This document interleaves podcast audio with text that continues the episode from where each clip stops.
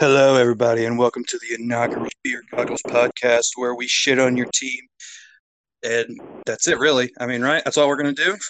That's all we're here. That's basically it, my friend.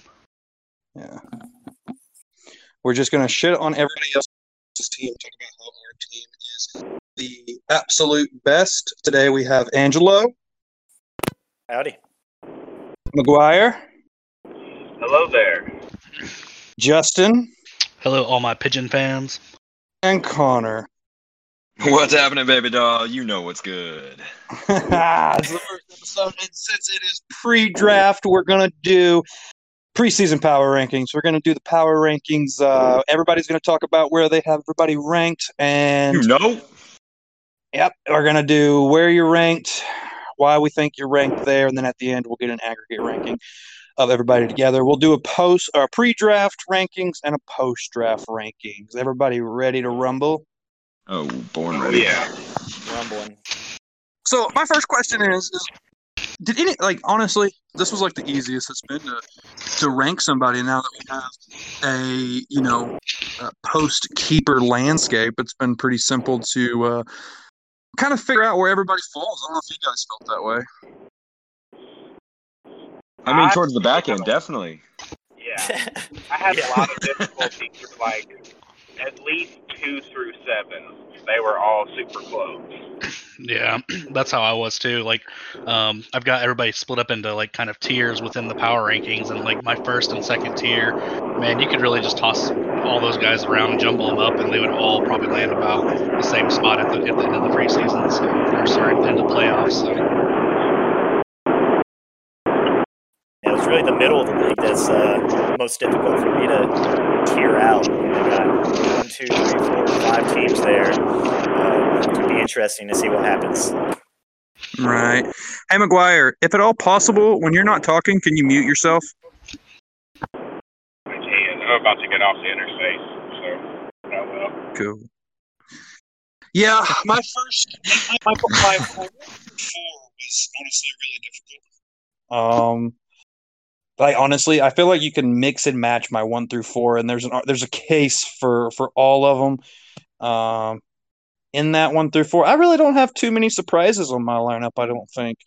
Um, I feel like Justin's definitely got some surprisers. Um, surprises. Um, I'm interested to see where McGuire's are.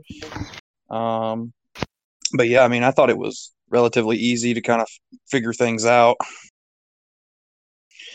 But without further ado, we'll go ahead and get started. So, how it's going to work is we're going to go step by step. Um, so, like for 14, I'll I'll say who I've got, and then if anybody else has that person at 14, they'll speak up, and then we'll just kind of all give our justification for who we've got at 14. So, to start it off, I've got Caleb at 14. Anybody else? The one, the only. I, I did, I did until I realized that we're doing a pre-draft ranking. So he's he's still at 13 for me. Burns at 14 until we get through the draft. Oh, Burns at 14 for you? Yeah, Okay. Give me a reason I, why. I still have Caleb at 14 because I, I just feel like Burns, the few keepers that Burns does have are a little bit more solid than what Caleb is keeping.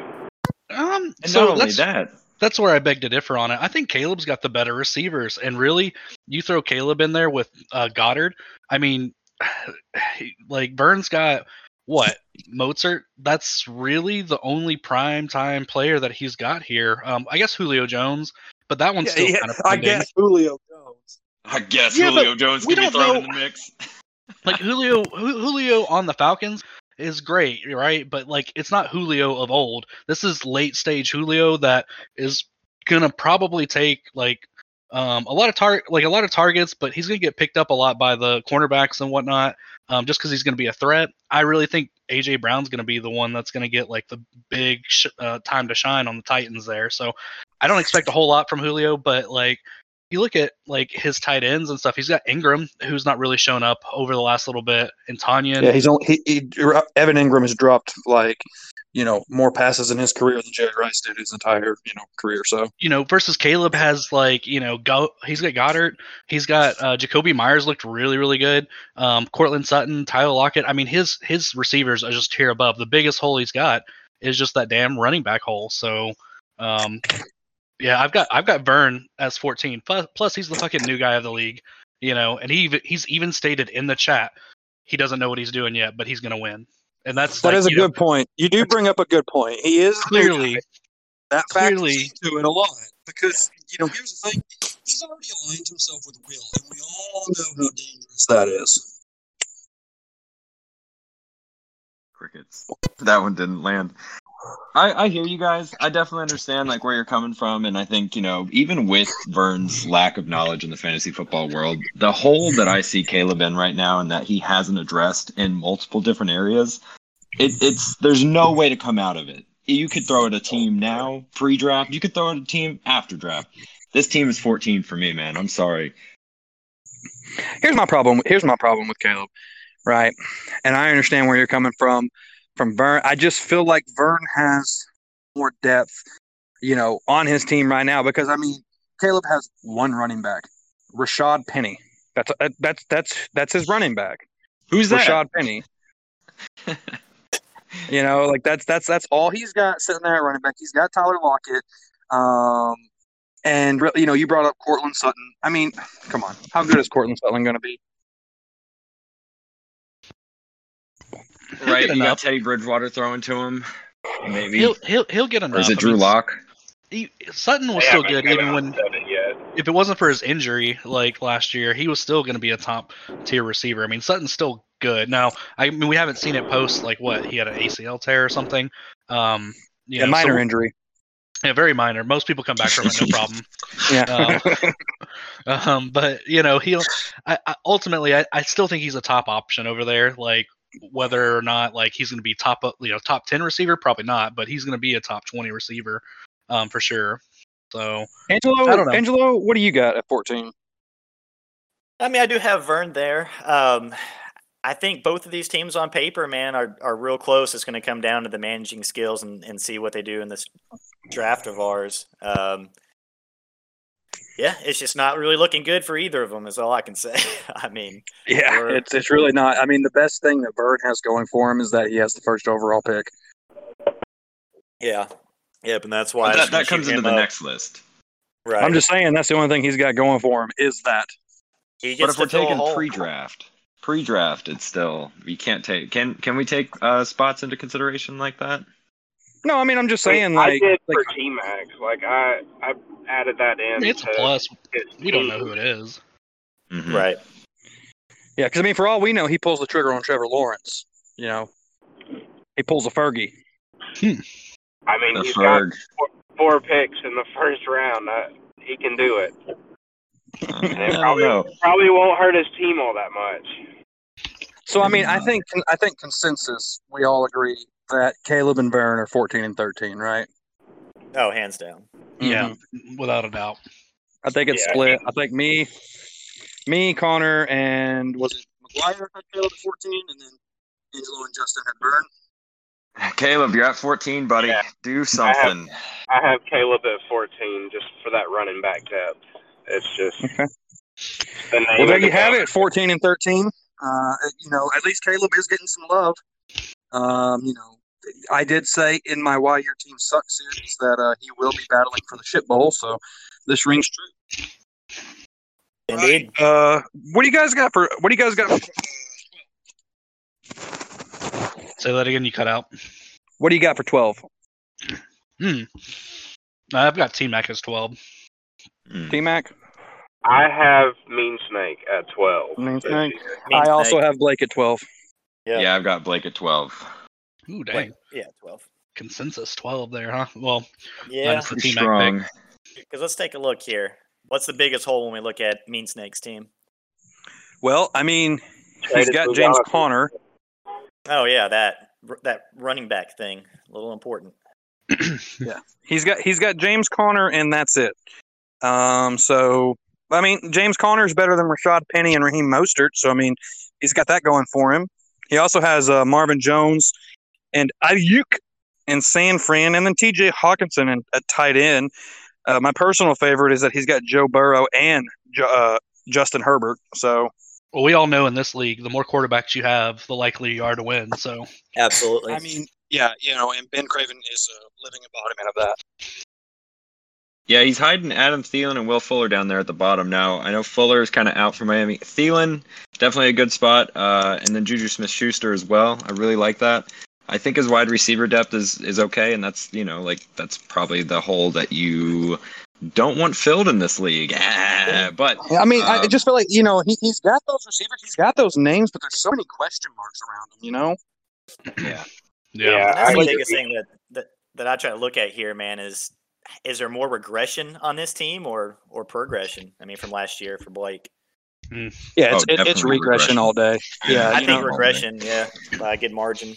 I really like the Aiyuk pickup though that he's got though. Um, I really think that one's going to be good. I also think Will Fuller is kind of sneaky. Um, but yeah, I mean, you're looking at Thielen, Juju, like, and and James Conner. I mean, none of these guys really scream at you, you know, for um, they're going to be in better spots than they were before. So, Right. and I will And how say, much does another how much does Jaylen Waddle pop in off Like, how long has Will Fuller been living in the shadow of some other receiver? hmm, true. I think Yeah. both of them kind of coexist in that offense. To be honest, I, which is funny.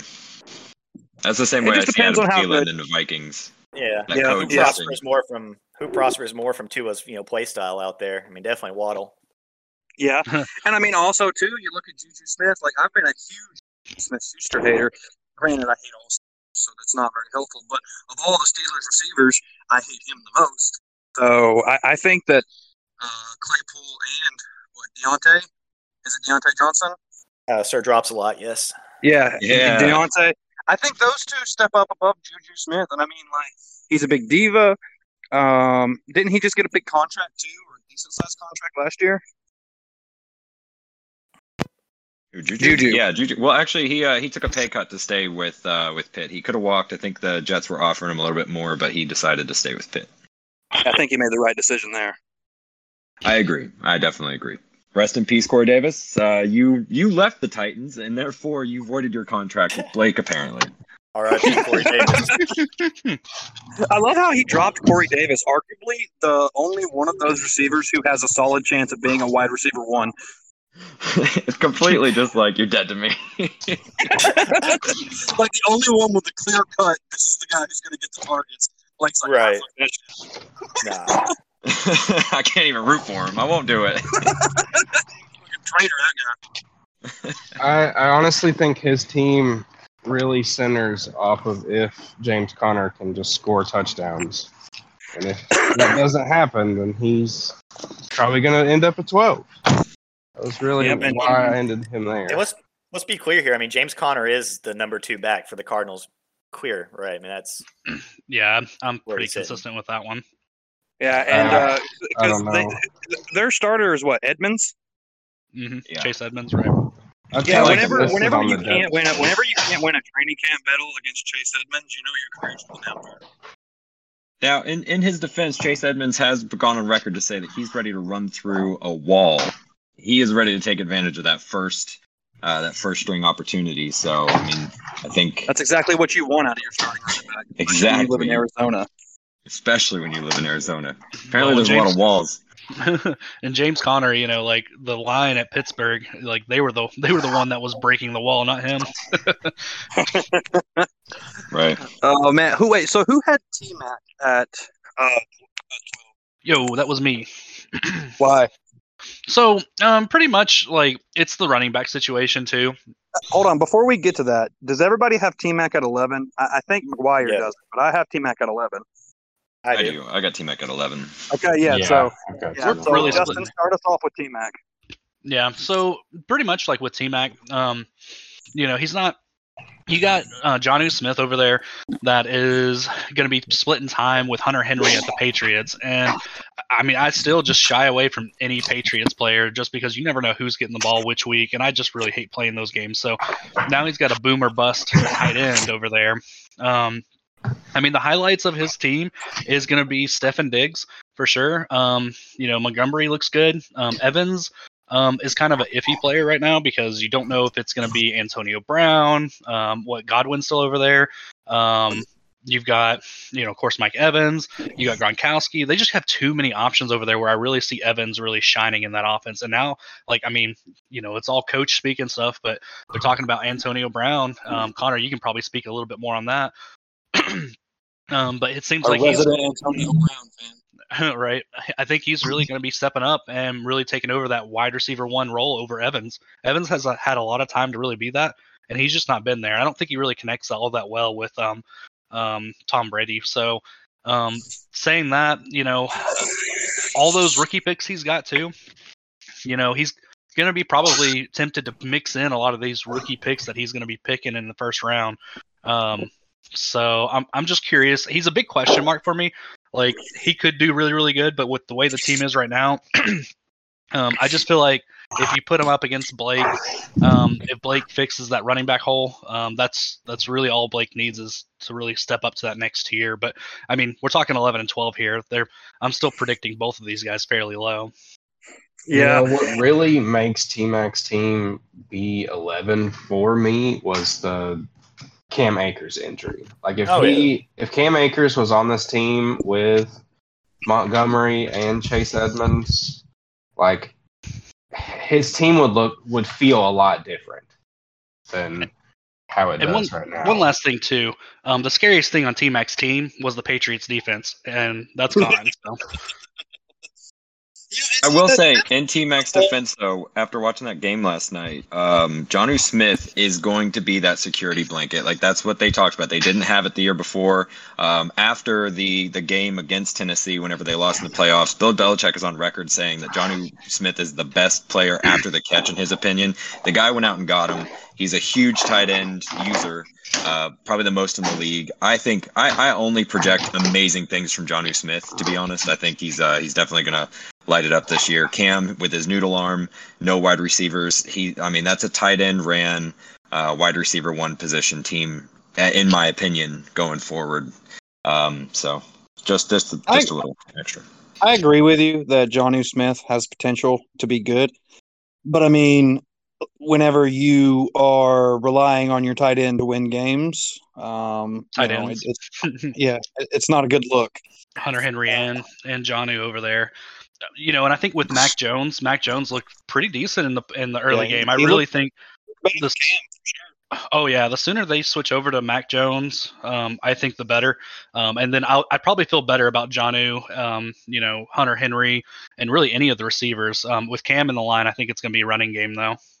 I don't Yeah. think so, man. Like Cam, it's throughout his career, he had uh he had Olsen, man. He he likes to look tight end as well. Like it, it's a it's a QB one uh, coach situation where Johnny Smith is is in the driver's seat, and I'm I'm excited for him. You know, like I, I thought he but, was Cam, trying. but Cam Newton's like. uh, Does anybody else disagree with me here? Cam Newton's not the starter by midway Yeah, I, I don't think so. And I, I definitely Uh, see your point, Connor.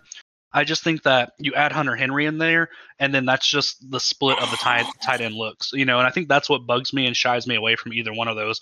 Coming from the guy that had Hunter Henry and was like, do I keep him? Do I test out Mhm. the Patriots stuff? No, Belichick's burned you know plenty of people in the past on that stuff. I don't want to touch it because it's going to be game Yeah. script. It's going to be like, what plan did they pick out this week? And Johnny's never really been able to stay healthy. That Yeah, was- that's a big- that was that's a big problem question last too. year. Was he he exploded onto the scene and then he just hurt himself and he was never the same. And it seems like he does that almost every season. Yeah, and that's just I mean it's like the Kittle complex. You get these tight ends that are so aggressive after the catch, man. That injury meter goes way up. And you look at somebody like Kelce or Waller, you know, and they're elite in their own right because they can they can stay a little bit healthier, man. They catch the ball and you know they're not trying to truck the rest of the defense to make every play a touchdown. I love the George Kittle, uh, the George Kittle complex. It right, is, like man. throwing in George Speaking Kittle, man. Where did this come from? Well, it's that same play T-Mac- style, man. T Mac did Love trade me that. George Kittle for Johnny Smith and a first round pick last season. So that is why he has Johnny Smith. And it's a good comp. Well, I don't know if he's going to Well, get the anyways. volume that Kittle's going to get. Yeah, No, I he's definitely T-Mac, not. It's it says he's got a low floor, man. He he has a low floor, just like last year. He hasn't really progressed or regressed too much. We'll see what he does in the draft and who he's plugging in players. You know, week one. Um, that's Yeah. Did gonna be a we big ta- did we talk I want to about wait. I want to. I want Higgins to take this all? opportunity. I want to take an No, we- opportunity to take a uh, take a bet real quick. What what um the water bet? I I do think that uh I do think that Jonnu Smith's going to have a really good year. I'm willing to take a water bet on that. That's not a What- bet. What's, cons- what's considered Well, a really we're, we're going to make though? something out of it at draft. I just want to throw that out there. Where do you place him? I'll crunch some numbers. Um, at least top four. Wow. Yeah, I'll- I mean, I'll I, take I- that I- all day. Jesus take Christ, it. sign me So you up. think that Johnny Smith is going to do better? Then let's go through the list. Uh, Travis Kelce, Darren Waller, Mark didn't say that. Andrews. the top four, not the number one. Well, I, I like. I mean, because like, who who would be fourth there? So Be who am I Andrews. missing? Andrews? Andrews or Andrews. Hockenson up there. Hockenson. Even like Noah Fant. I mean, I think Fant could have a good year. Uh, You I'm, know, a, I'm, man.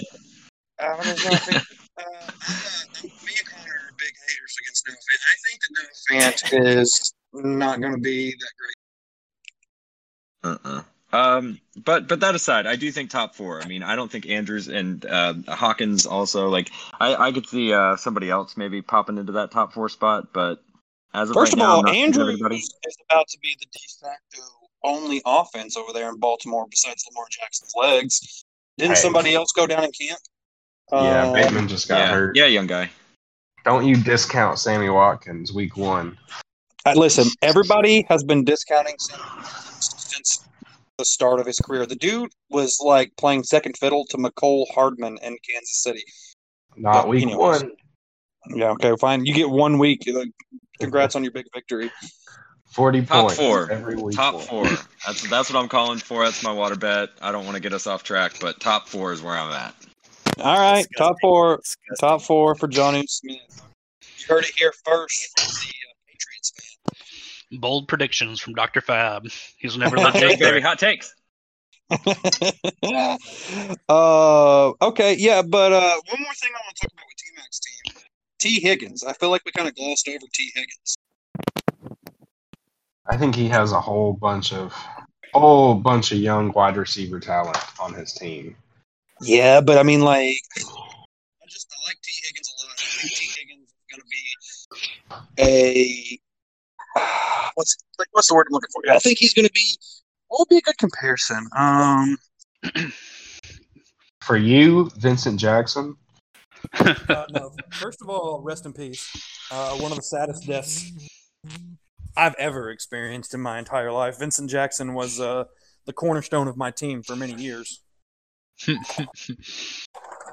don't know. I mean, T Mac solid for me. I think I had So, him at eleven. here's here's my thing with the T Higgins piece. Like, is it gonna be is it gonna be uh, Chase? Is it gonna be Boyd? Is it gonna be Higgins? Again, you're just in a situation where there's no clear wide receiver one out of the three, and uh, Burrow's not looking so hot. It's just not. I mean, he did. he did what was his injury? Like leg? It was, Like it was a big knee injury. ACL, Yeah. PCL, and meniscus damage. Yeah, he's he's uh he's not he's not who he once was. I'm not saying he's he can't throw the ball anymore, but I just they didn't they didn't address the offensive line, so those wide receivers aren't even going to be able to get downfield to get open. It, not- it doesn't matter. Like Cincinnati, what are you doing? Do you think Burrow's even on speaking terms with his offensive line? Like, did they even talk? I mean, I Yeah, probably I mean will. they're getting they Jonah send- Williams back. Freaking So- pigeon carriers. like, is how far back he has to stay from that line just to get the ball off. Ugh. Even if they get one more I piece, wanna- McGuire, I, I don't think it's going to be enough to do anything. Yeah, But- I, mean, I agree. I honestly doing some kind of mock drafts and other fantasy leagues this year. Tyler Boyd's probably my favorite wide receiver to draft from them. I will say Boyd had the most fantasy points in receivers on that team last year too. Not by much, but he was uh, did have the most points. So you know they're just it's just hard to tell because like it's all boomer bust weeks with those guys. Um, there's very little consistency with them. And how high does any of their ceilings really look? You know, No, no, and the floor is shaky at best. You know. Center of the earth, shaky. that that entire division is just brutal.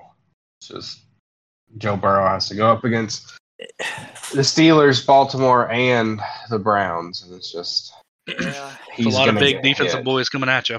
Mhm. It's impressive that Higgins honestly finished 28th in both standard and PPR. I could see him moving up maybe four spots, like into that 24 range. But and any more than that, there's such depth this year, like any year, but it just too many receivers out there. Yep. Mhm. He has, All right. has Michael Matt. Pittman. Eleven and twelve is T Mac and Blake, right? Mm-hmm. Yep. That's the consensus. All right, so ten. All right, this is where this is where I think things are going to get a little interesting. This is where we're going to start seeing some variables. I have our reigning champion, Austin, at ten. Hmm. So I respect. split everything up into tiers here, um, and this I think this was where my tier broke, and my my tier was Justin, Ben, and Austin. Um, but I, I put Justin here and put Austin at the top of the tier just out of respect for his team and his his championship. You've got so you've got Justin at ten. I've got Austin. Angela, who you got at ten? Justin, Justin. Uh, Connor, who you got at ten? I've got Aaron. Okay. Con- uh, Justin, who do you have at ten? I actually have myself at ten. All right, so I'm going to go first with Austin, and I'll uh, explain. We'll all kind of go around, explain why we uh, we have everybody there. So I put Austin there because a, let's be honest, he had a historic run through the playoffs um, last year. I don't see that repeating. Uh, I mean, he does have one of the best quarterbacks in the league, one of the few quarterbacks that you can look at and be like, okay, that guy's going to score points. But outside of that, I mean, AJ Brown, I really think AJ Brown is going to finish second to Julio this year. Um, as long as Julio stays healthy, I really feel like you know Julio is going to be the guy in Tennessee. Um, you, you factor in Derrick Henry and um, you know all the running. We know he's we know Derrick Henry's not going to take any targets away. Um, and so I feel like that entire target share that was going to AJ Brown last year is most definitely going to be at the very least split with Julio. And I mean, even with essentially the full target share last year, AJ Brown was wide receiver 12. So I mean, we're going to see clear regression from AJ Brown. Um, Robbie Anderson, he's been a middling, you know, wide receiver two his whole career. He did finish 19 last year, which is again wide receiver two. Um, Noah Fant, I'm not a fan of Noah Fant.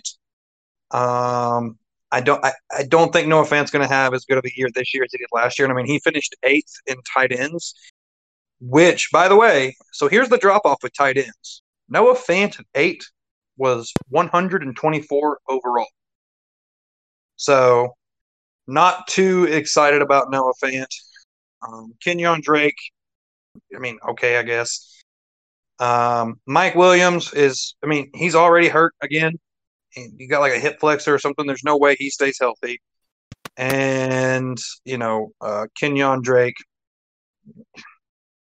he, the Kenyan Drake, Josh Jacobs story is weird. I really think that Kenyan Drake does better as a second running back. You know, uh, I- I don't know why I feel that way, but um, I just don't think that Kenyan Drake is as good as Josh Jacobs. And I mean, they both went to Alabama, so whatever, which Alabama boy wins. So I just don't think that Austin's team is going to even have. I don't. I think he goes from championship to not even making the playoffs this year. I could see can see that. it. I definitely could. I think the Him- off season really fucked his team. Um, just with the, the running backs going to different places. Uh, Fournette going back to Tampa Bay. Houston doing whatever the fuck they're doing down there with all of their running backs. Like Oh. it just made his solid running back core go Island of misfit running backs. Yes. And as of right now, David Johnson is number three on the depth chart somehow. So Who else? Who else had Austin at ten? Um, not me. I think you were the only. Yeah, just you. Okay, so uh, McGuire, who was your ten? My number 10 was Justin. Why? Um, so Justin's team, he has he has solid running backs. You know, like uh, Alvin Kamara finished number one at the position last year. Jacobs finished eight. Both of those situations are a little bit more murky now. Uh, he's got Lamar Jackson. Uh, you know, I love that about his team. He, he's pretty much going to start three running backs every week, depending on how the Ravens actually score their points this year. Justin's biggest hole for me is these wide receivers on his team have to take a jump. Um, you know, Tyler Boyd, he's going to be solid. But then his other wide receivers are Breshad Perriman, Shenault, which I, I love Shenault, the player. I don't know what he's going to do in the Jacksonville offense. And then Jerry Jeudy. Um, you know, uh, it's the same same situation with Jeudy. Like I, I love the talent, I love the player. I don't know how good Denver's offense is going to be with Drew Lock. Um, I don't know if Courtland Sutton comes back and takes over the number one role, and Jerry Jeudy is just kind of there. You know, I don't. I wouldn't do that if I was a coach, but I could see. I could see Denver doing that fairly easily.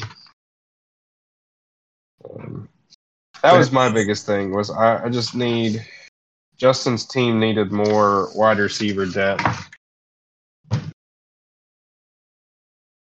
Yeah, see, and I have Justin ranked significantly higher.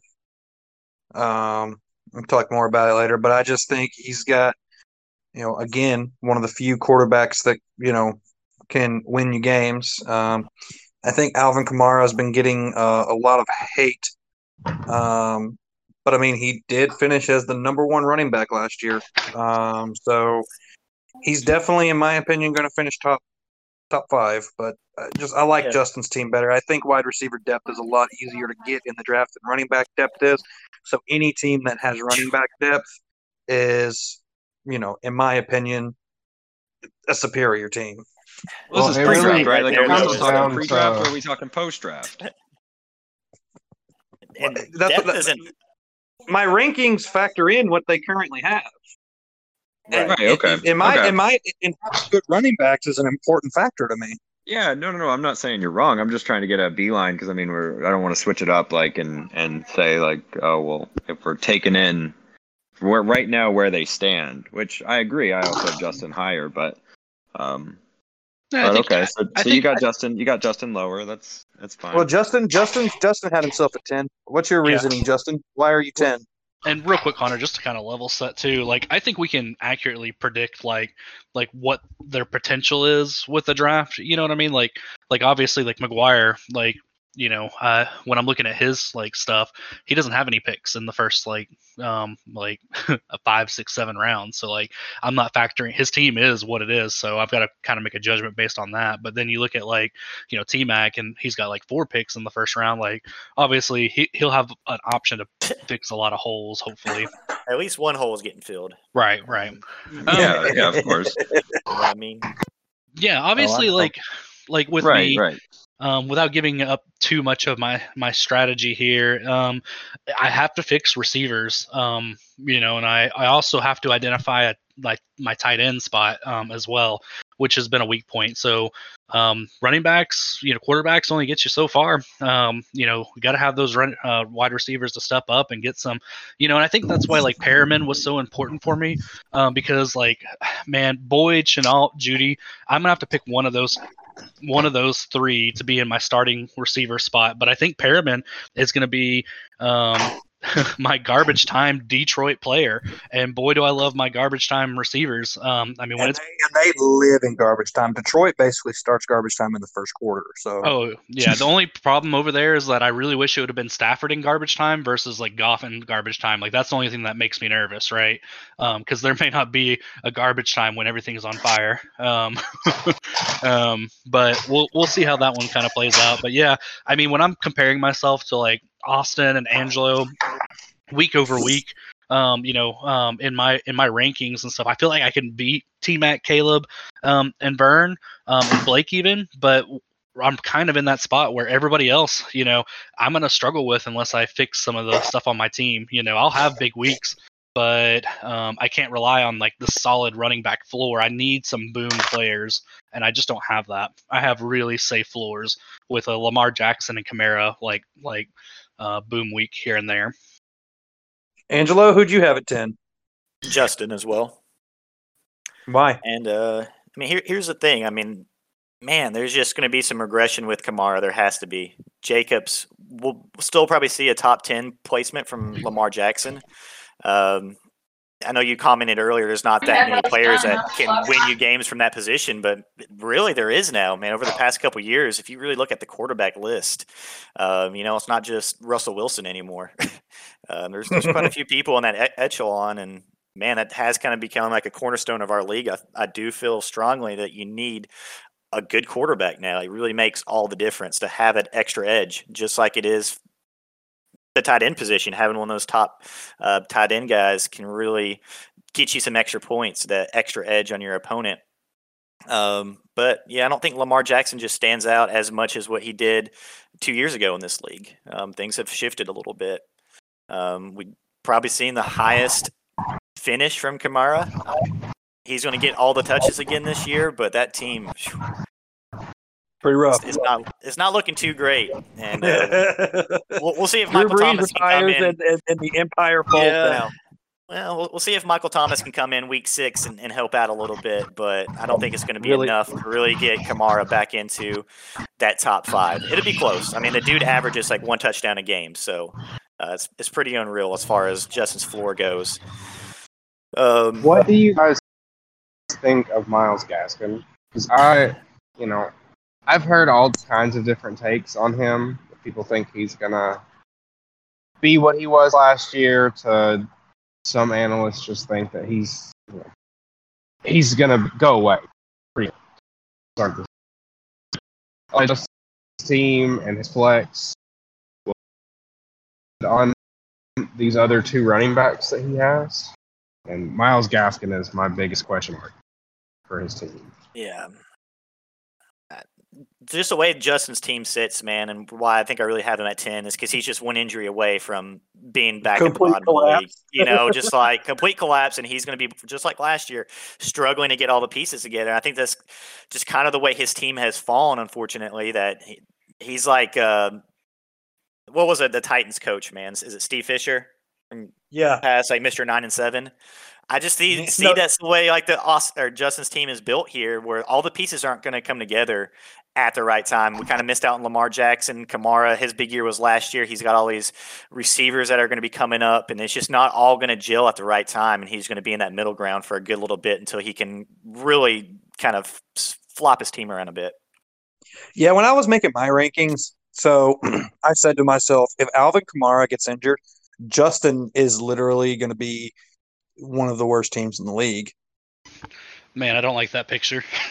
Yeah, like i- if if It really Kamara goes down, flaw. that takes so many points away from your fucking team. dude. Yeah, yeah, it's a top heavy team, man, with, with somebody like Kamara up there. So All right. Who did anybody else? Uh, Connor, who'd you have at ten?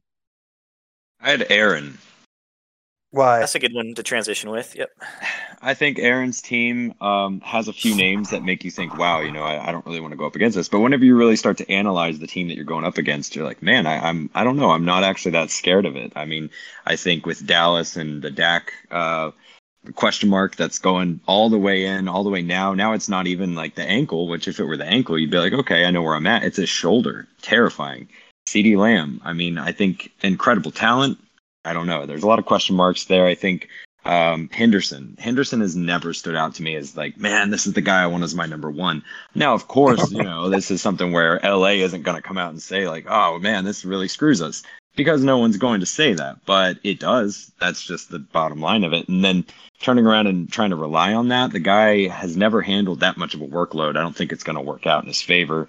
Um, and that just kind of puts him into a situation where not only is he having to go in and and try to salvage uh, getting a few more wide receivers because you know whenever you're starting Sterling Shepard in your flex, again, you're not having good weeks, and you got you know you got Trautman and J- Gesicki, I don't know. You know, after everything I've heard from everybody talking right now, like Miami's a big question mark.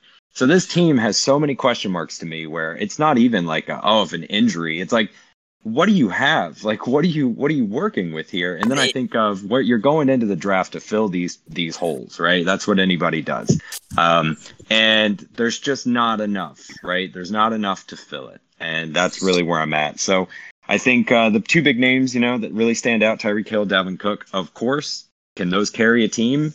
You know, I've seen Dalvin Cook do some crazy stuff. I'm not going to say no. I'm not going to say that he's he's going to be like the worst team, but that's why I've got him at 10. I just I think there's the question marks are there's they're all over the board, man. Yeah, see, and I've got Aaron at ten, and you know the thing about Aaron's team is, so there was this uh there was this UFC fighter. Uh, me and Connor watched him. He was this big dude. He was like this brute. He had like a twelve pack, and he fought this like really chubby, like pudgy dude. And like you, you looked at this UFC fighter, and you go, man, there's no way that little chubby dude wins the fight.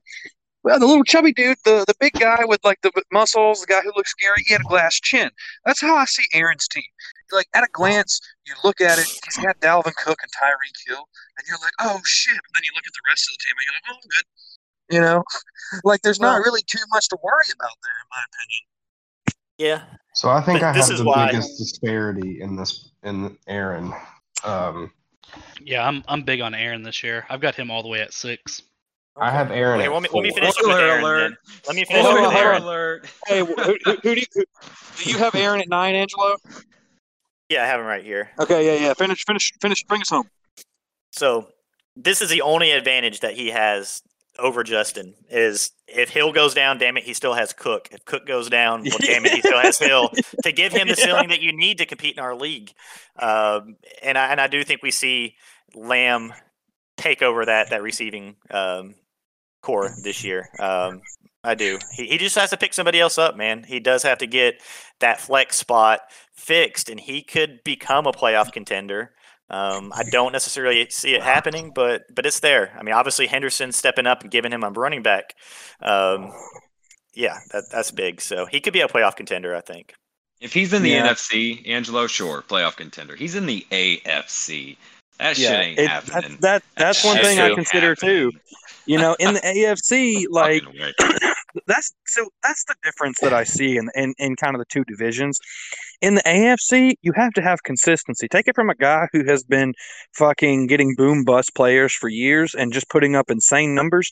Like there there's multiple times where you can get second most points scored, but when you're in the AFC and everybody has those consistent fucking players, you know, the, the thing about Tyreek Hill as a second as a second receiver, the guy will get he'll win you weeks, but he'll also lose you weeks. Stay You know, it just me. depends on who's Patrick Mahomes is throwing to. Well, Right, right. See, he did that before last season, and then last year he was the most consistent wide receiver in the league, other than Davante Adams. That's not going to happen again. There's no way. Uh, There's no way. Who else is there for them to throw the ball to? Are you? Well, Uh, what's we're going to see Clyde a big Edwards step Helaire step up. Travis Kelce. We're going to see, I think, Mecole Mecole Hardman. Hardman. Uh, yeah, Mecole yeah. Who I'm talking Mecole about. Hardman is not gonna. No, Listen, He's gonna take- he's gonna take some of the target share.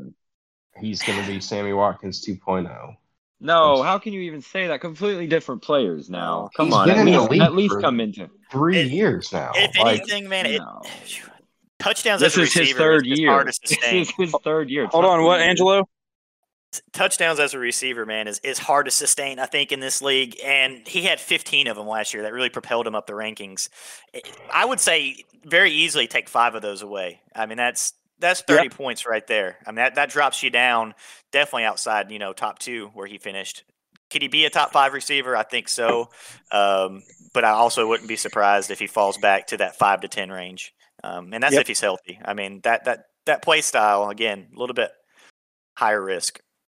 Yeah, and Mecole Yep, Hardman And is, as we know, going in. in my so- opinion, in the NFL, the first thing to go is speed.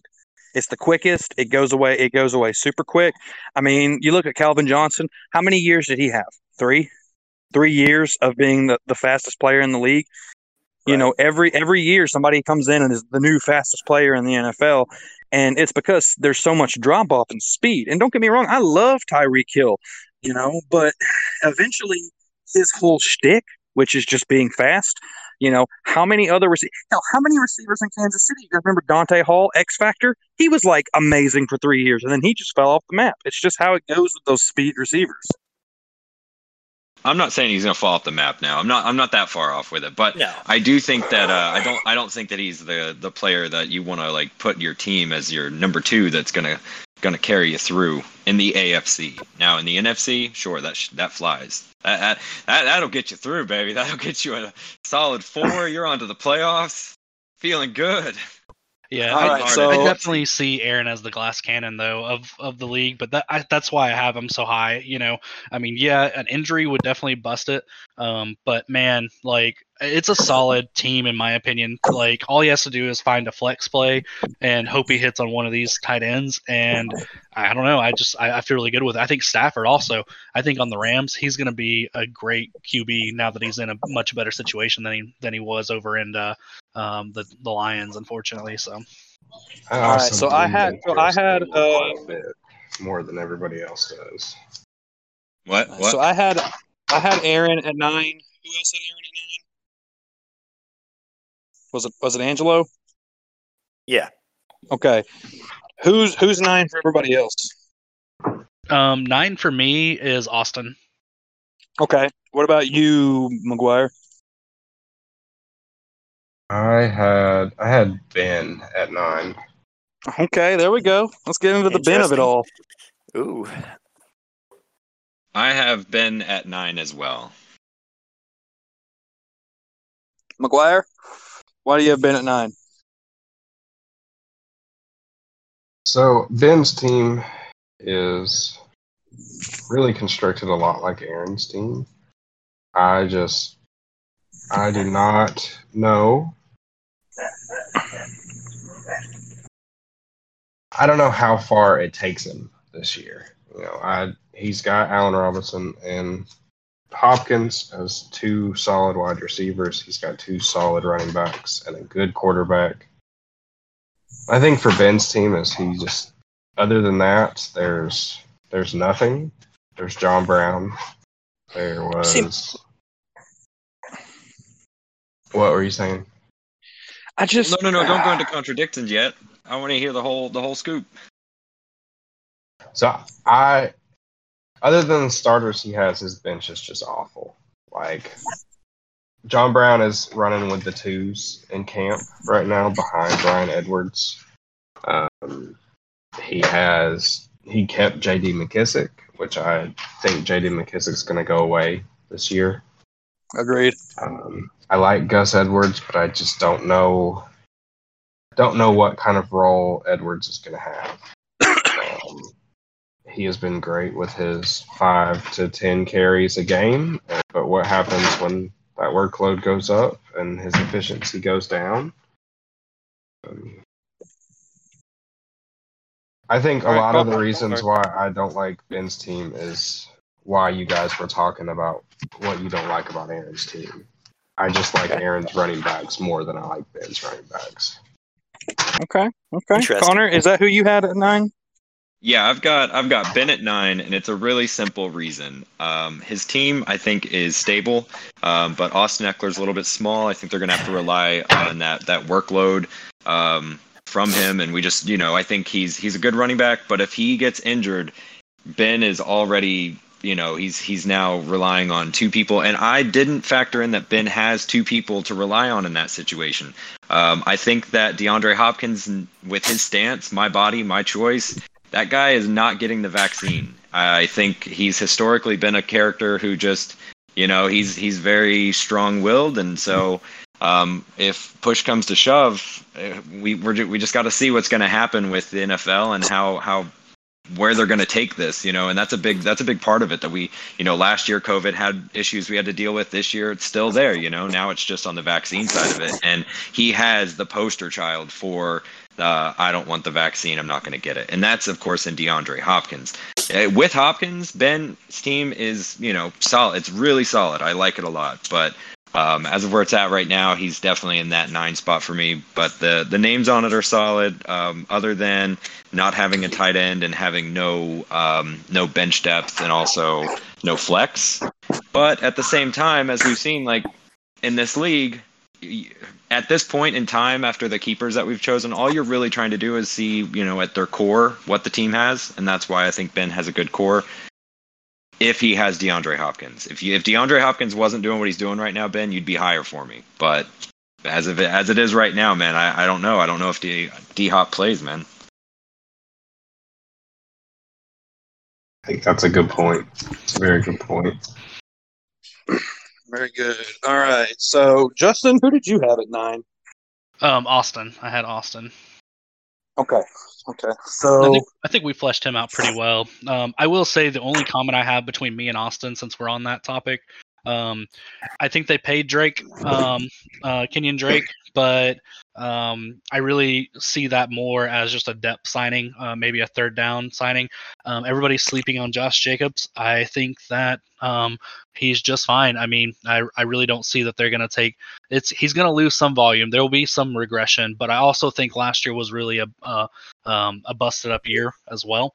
And uh, they've taken apart that offensive line, put it back together, and Frankenstein it together. And I, I, I feel pretty positive that they're going to be back running the ball with Josh Jacobs like they did uh, two years ago. So um, I'm not worried about it. like Josh?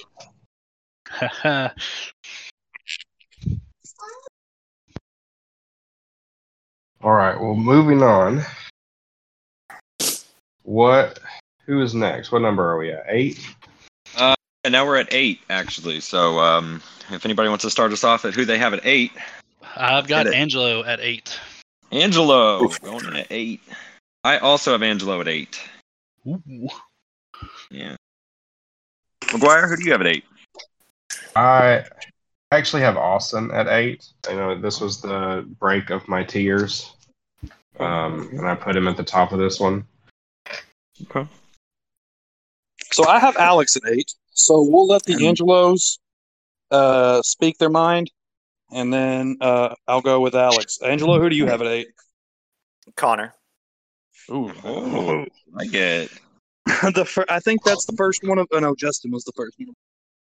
All right, so let's hear let's hear the uh, let's hear the um, uh, Connors, or no, not Connor. It was Angelos. Let's hear the Angelos. So I have Angelo at seven. Um, right, right here with you. Um, Wait I here. No, we're at eight. We're at eight. I know, I know. I'm one away, but uh, my reasoning for Angelo's team being at seven or eight it sounds like a very easily uh, consensus eight here. It's just injuries right now. Um, my write up was really based on that. Like if it if his team was healthy, he may be up at three or four, but you know, he he sold the farm to get Michael Thomas, and it did not did not work out for him. Um, his wide receiver one, three, and four are all hurt right now. DeAndre Swift is hurt. Miles Sanders has just been a disappointment. Um, he's, you know, Darren Waller is hurt already on Angelo's team. Who knows if he comes back? And he's great for the year, but it's almost been two weeks that he's not practiced in camp, and that is it's a little alarming. Um, and my other thing with Angelo's team is he's keeping two of arguably the top four or five tight ends. He's never going to be able to play Mark Andrews. Like he, it was kind of just a wasted keep for him. They both have the bye week on the same week. Um, there's unless Waller is hurt. this. Oh, I've I've talked to Angelo about these tight ends more than once. Like it's it's just it's a great value for the his second tight end if you want to keep a second tight end on your team. All right, who who else had Angelo at eight? I have it. Yeah, I've got Angelo at eight, and my reasoning for was um, I, I I like a few of the pieces that he has. I like um, I I like Joe Mixon as a player. I don't like Cincinnati as a team. Um, I, I who wouldn't want to see Joe Mixon come out and be what we thought he was going to be, but uh, but it hasn't hasn't fully happened yet. Everybody wants that year to finally happen, where it's like, man, take that next step. I just don't see it with uh, Joe Burrow and with the situations that's happening and um, and the offensive line. Man, or it could happen if Joe Burrow recognizes that he's about to get explicit and uh, just starts checking down. That that's your best option there. I don't like the Detroit team whatsoever. I do like Terry McLaurin because you've got old Fitz Magic coming in, throwing that deep ball. I think that could be a match made in heaven. The Yeah, the thing I think you have already. Oh, right. The, the thing I think is sad about um, your wide receiver lineup is how good Chase Claypool is, but it's like having a sports car with no gas in your garage. The reason why I say that is because if we're talking Ben Roethlisberger five, seven, ten years ago, oh man, he gets chased by Claypool, he gets to launch that ball. He, oh my God, it would be a match made in heaven. It's not the guy is coming off of a year of another injuries, more injuries.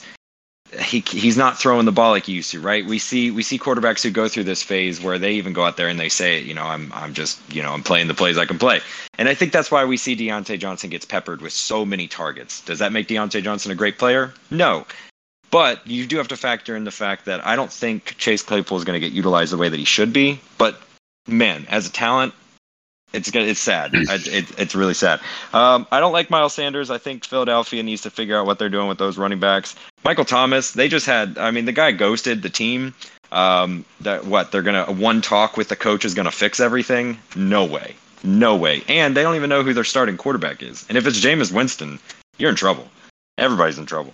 Um, so I don't like that situation. I Marquise Brown and uh, Mike or Mark Andrews Baltimore, I still don't think that uh, Lamar Jackson is going to take the step as the uh, quarterback that we would like to see, where he's making the throws that you need to throw. Um, and also, I just, uh, you know, Marquise Brown, he's a smaller guy, so uh, I don't think that that's going to get you that week to week. But as a team, I, I like this. This this kind of fits that tier. I think we were all talking about it. We're in that middle tier now, where it's like, man, who who knows what could happen with some of these teams, right? Like I could be dead wrong with a few of these guys, and you could just blow up, and you could also find two or three pieces in the draft and, and really.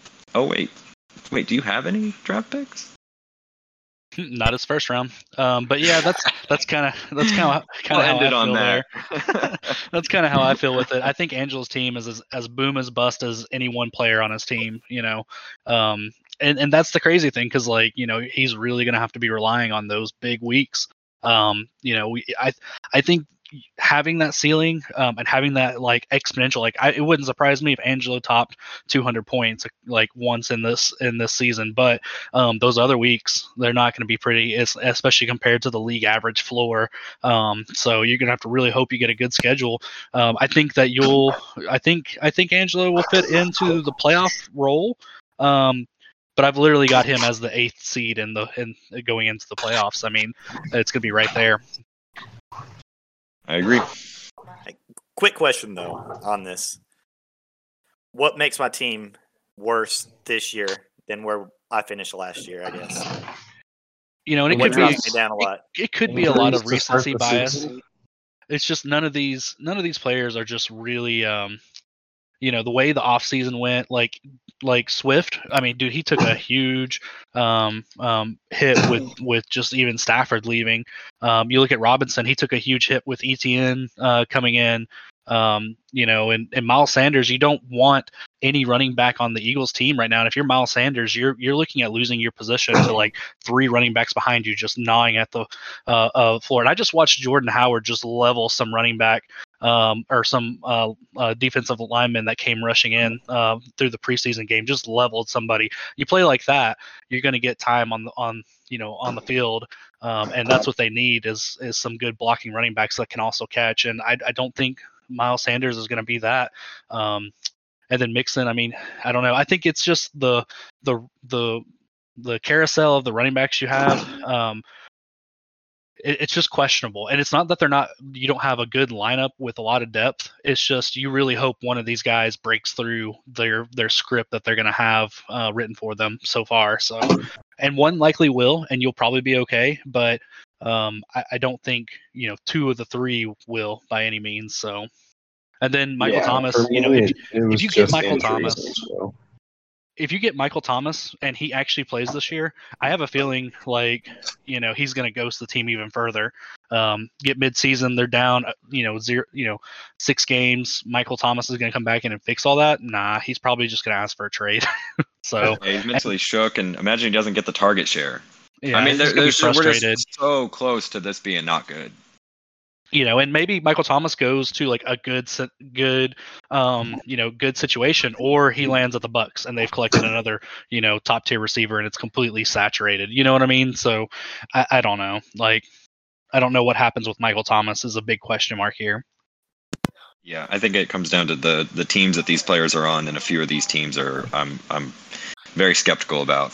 Yeah, I mean, and it's a good mix of players. Like, heck, I would love to have a few of these receivers. you know, so like, I I can't sit here and say like these receivers aren't good. I've got you ranked higher than me, but um, I think it really is just there's so many question marks, but you have enough question marks that somebody's gonna break through that that that script for the year. So Right. If we had done these rankings two or three weeks ago, you would Whole probably different be story. yeah, me. I mean, I just the, the whole thing, man, with injuries, and that that's not something that I've really taken into consideration with my rankings for anybody. Dude, it's training camp, so of course they're going to start sitting out their top tier players if they don't have to get a look at them. Uh, I mean, that, so some teams are doing that, but your top it's a long season, man. cup. We're about to go on Like- a long season with COVID. I mean, Mhm. I, I know, I know. It's just all, it Hey, no- looks like no- other no- than no Cam. Akers. This isn't a, this isn't a defending yourself podcast. Yeah, This when is did, a- when did we start defending this stuff? No, I'm, I'm, I'm bringing in because I didn't think we were talking about training camp injuries in our rankings. we talking right now across the board. I mean, we're we're talking. I I ran I ran these rankings today. This is as of today, an hour ago. It's just an interesting take, I guess, that that you guys put a lot of thought into, or at least McGuire, anyways, into training camp injuries. okay, uh, so did with your team hold on. just because there Hold was on. a lot. No, I'm just saying across the board. we've talked about Angelo's team enough. I have good things to say about Angelo's team, so we'll get to that. I want to talk about the Alex of it all.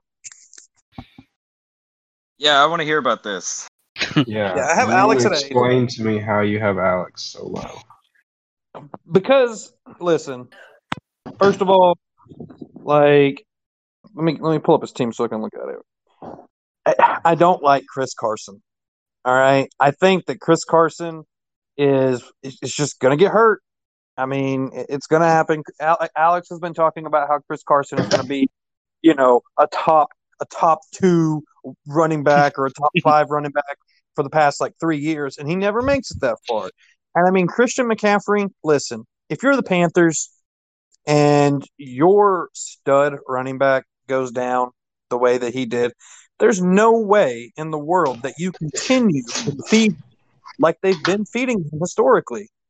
I mean, it, it right? Like it's just crazy. So I mean, I, I think Christian McCaffrey finishes top five for sure, but right. I definitely don't think that Christian McCaffrey is going to have that huge gap between him and the next running back like he has in, in the past. Um, so, I mean, he's, in my opinion, he's got the best running back in the league right now. But I think that Christian McCaffrey, through no fault of his own, is either going to get running to the ground and he's going to get hurt again, or we're going to see the workload, you know, be dialed back. Robert Woods, Los Angeles Rams. I really, you know, I'm not big on the Rams this year. Um, I think that uh, you know, I think that him and Cooper Kupp are going to, you know, just be a. They're going to be a nice duo, but like of the two, I think that Cooper Kupp is going to be the better wide receiver. Um, DJ Moore. I mean, I just he finished wide receiver 23. We've been waiting on him to, you know, to to break out and and and and have that like it year. And I really think that last year was the ceiling for DJ Moore. I think you know Christian McCaffrey was out, and so DJ Moore had his chance to like lead and take over the offense. And with that being the case, he was the, the, the number 23 wide receiver. So let's assume for a second that they go with my first theory, which is they lighten the workload on Christian McCaffrey and they start spreading it around more. DJ Moore still isn't even going to benefit from that whenever he had the chance to be the de facto number one last year. So what makes him going to do that this year? Antonio Well, my Gibson. thing with DJ Moore, um, he he has only scored three touchdowns each of his first two seasons, or three seasons. If he regresses to the mean of five or six touchdowns, he would be up in the wide receiver one conversation, and that is, you know, that's something that you could project very, very easily just with how regression happens with wide receivers. Sure. Now, Antonio Gibson. So every year, and think about this, guys. Every year, there's a top 10 running backs, right? Every single year, how many of those projected top 10 running backs stay top 10? It's not a whole lot. And of the top Forty 10, yeah, like of the top 10, I think Antonio Gibson is the weakest of that lot, right? Like he's being projected as a top 10 running back this year. And I think that if anybody is going to fall off this year, it's going to be Antonio Gibson.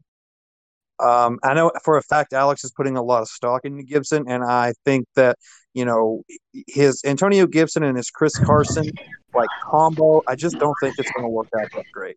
Um, and then of course Robert Woods and DJ Moore, they look really good whenever your two running backs are popping off, right? But if all of a sudden you have Antonio Gibson having a fall off year, and then you have Christian McCaffrey regressing and Chris Carson, you know, doing Chris Carson things, all of a sudden, you know, Robert Woods and DJ Moore look terrible. They look terrible whenever that's the case. Um, so He's also got why- Russell Gage down there. So yeah, and I mean, like Russell Gage could step up. I mean, he's going to be the new Calvin Ridley, you know. Um, but I just, I really think that this team, I have him at eight because I think that he is going to be one of those guys who, you know, I, I can really see, you know, my belief in Justin's team. I really think that Justin's team is going to like step up and do a lot better this year. Um, I think Will is, is going to be better than him.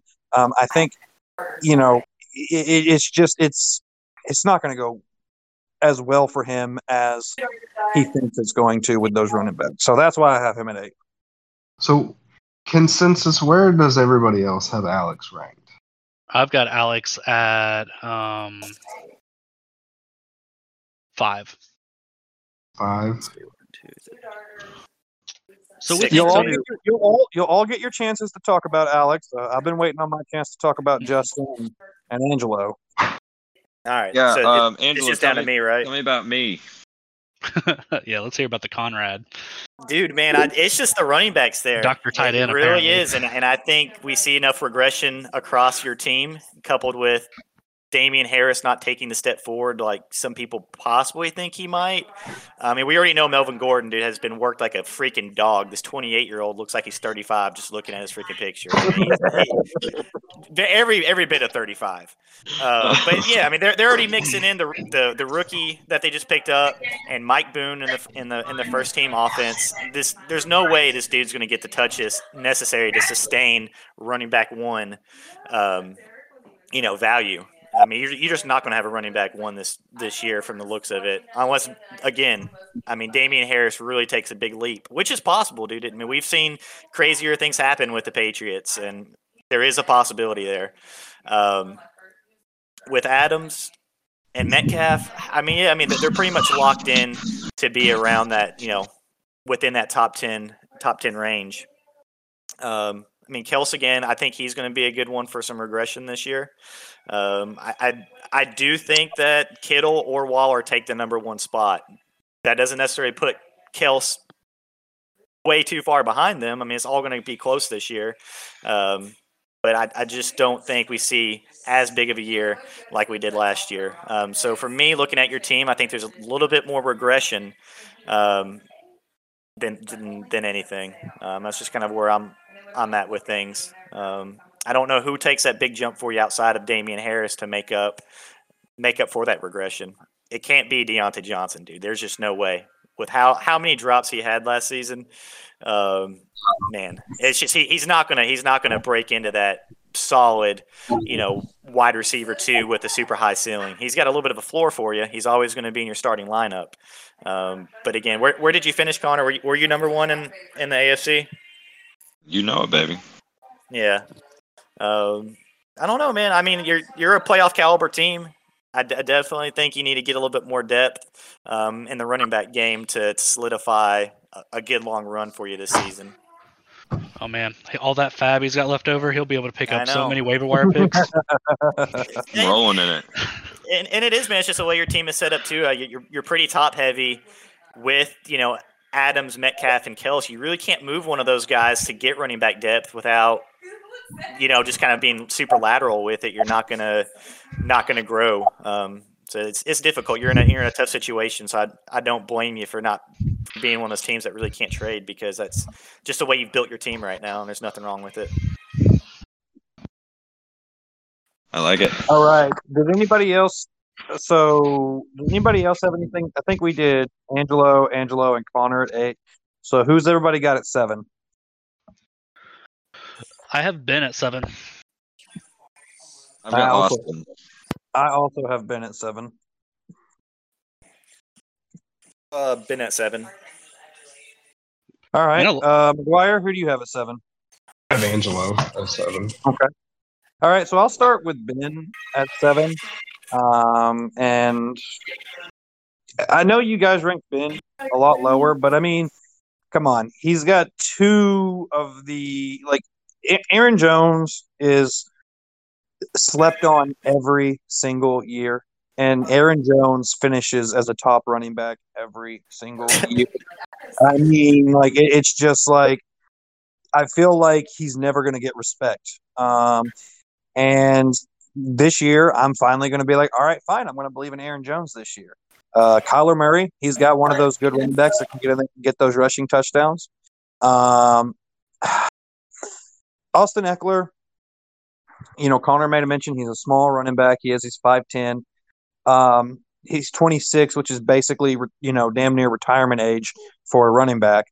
And uh, you know, th- there's so many places to throw that ball there, and in um, uh, San Diego. So I mean, I definitely think Austin Ekeler sees, you know, if if he stays healthy, he sees regression in his targets. But I mean, if if, if he if he stays healthy and he gets his targets, you know, Austin Ekeler is going to be a really good back. And I mean, you guys were hating so hard on DeAndre Hopkins and Allen Robinson. I mean, those are two, you know, just start every week receivers. Right. I mean, you know, those are those are two wide receiver ones right there.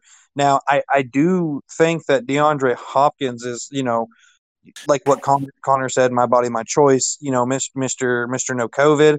Um, at a certain point, DeAndre Hopkins has got to, you know, regress. He, he's still got hands that are literally made of, of glue. Um, but I mean, we saw touchdown regression last year. I think we're going to see, you know, if, if we were in full PPR with DeAndre Hopkins, I think if we were in full PPR, Ben has the like all full PPR team. If this was a full PPR team, he would definitely be top four.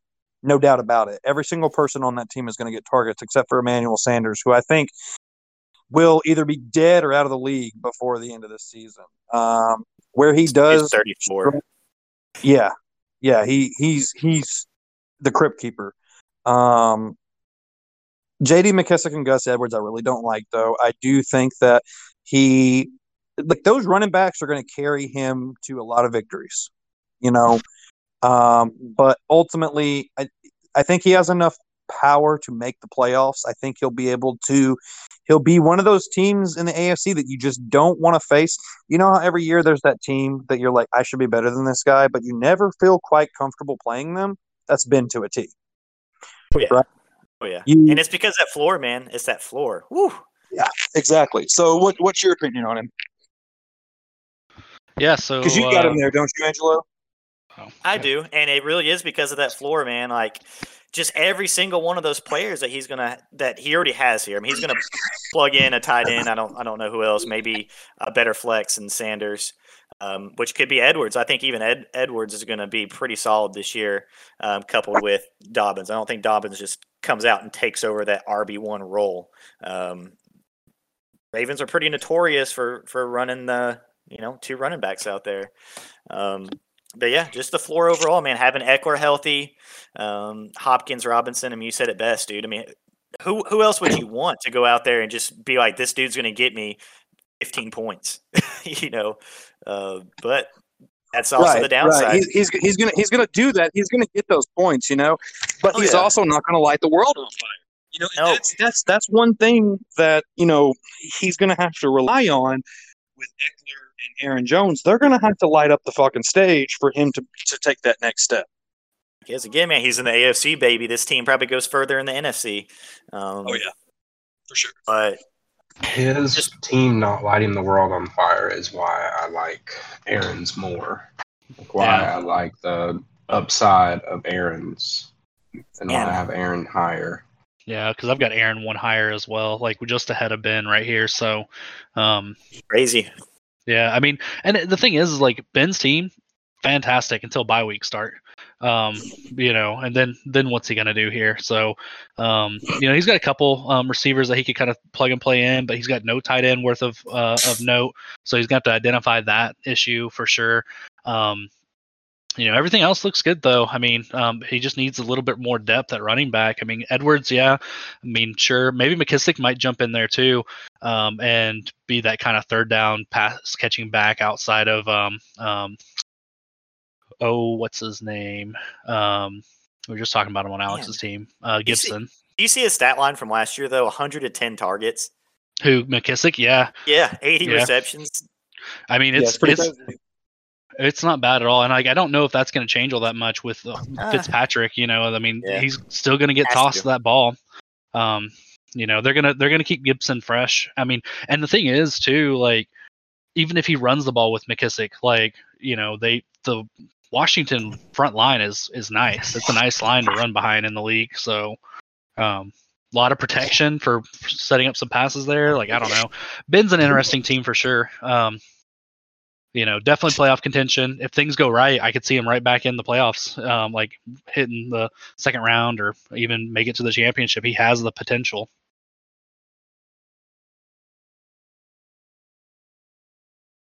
All right. Anybody have anybody different? For right here, we're at seven, right? I've got Austin. Yeah, Austin. Yeah, Austin's uh, Austin's seven is because honestly, I mean, I, I hear what everybody's saying with the the shakeup and the off season. I, I kind of took this opportunity to put a little respect on my respect on my lips when I'm talking about our champion, and uh, seven. You know, he he could have ended up a little bit further back, but I mean, honestly, I, I watched his team go through the playoffs last year and was like, this is it.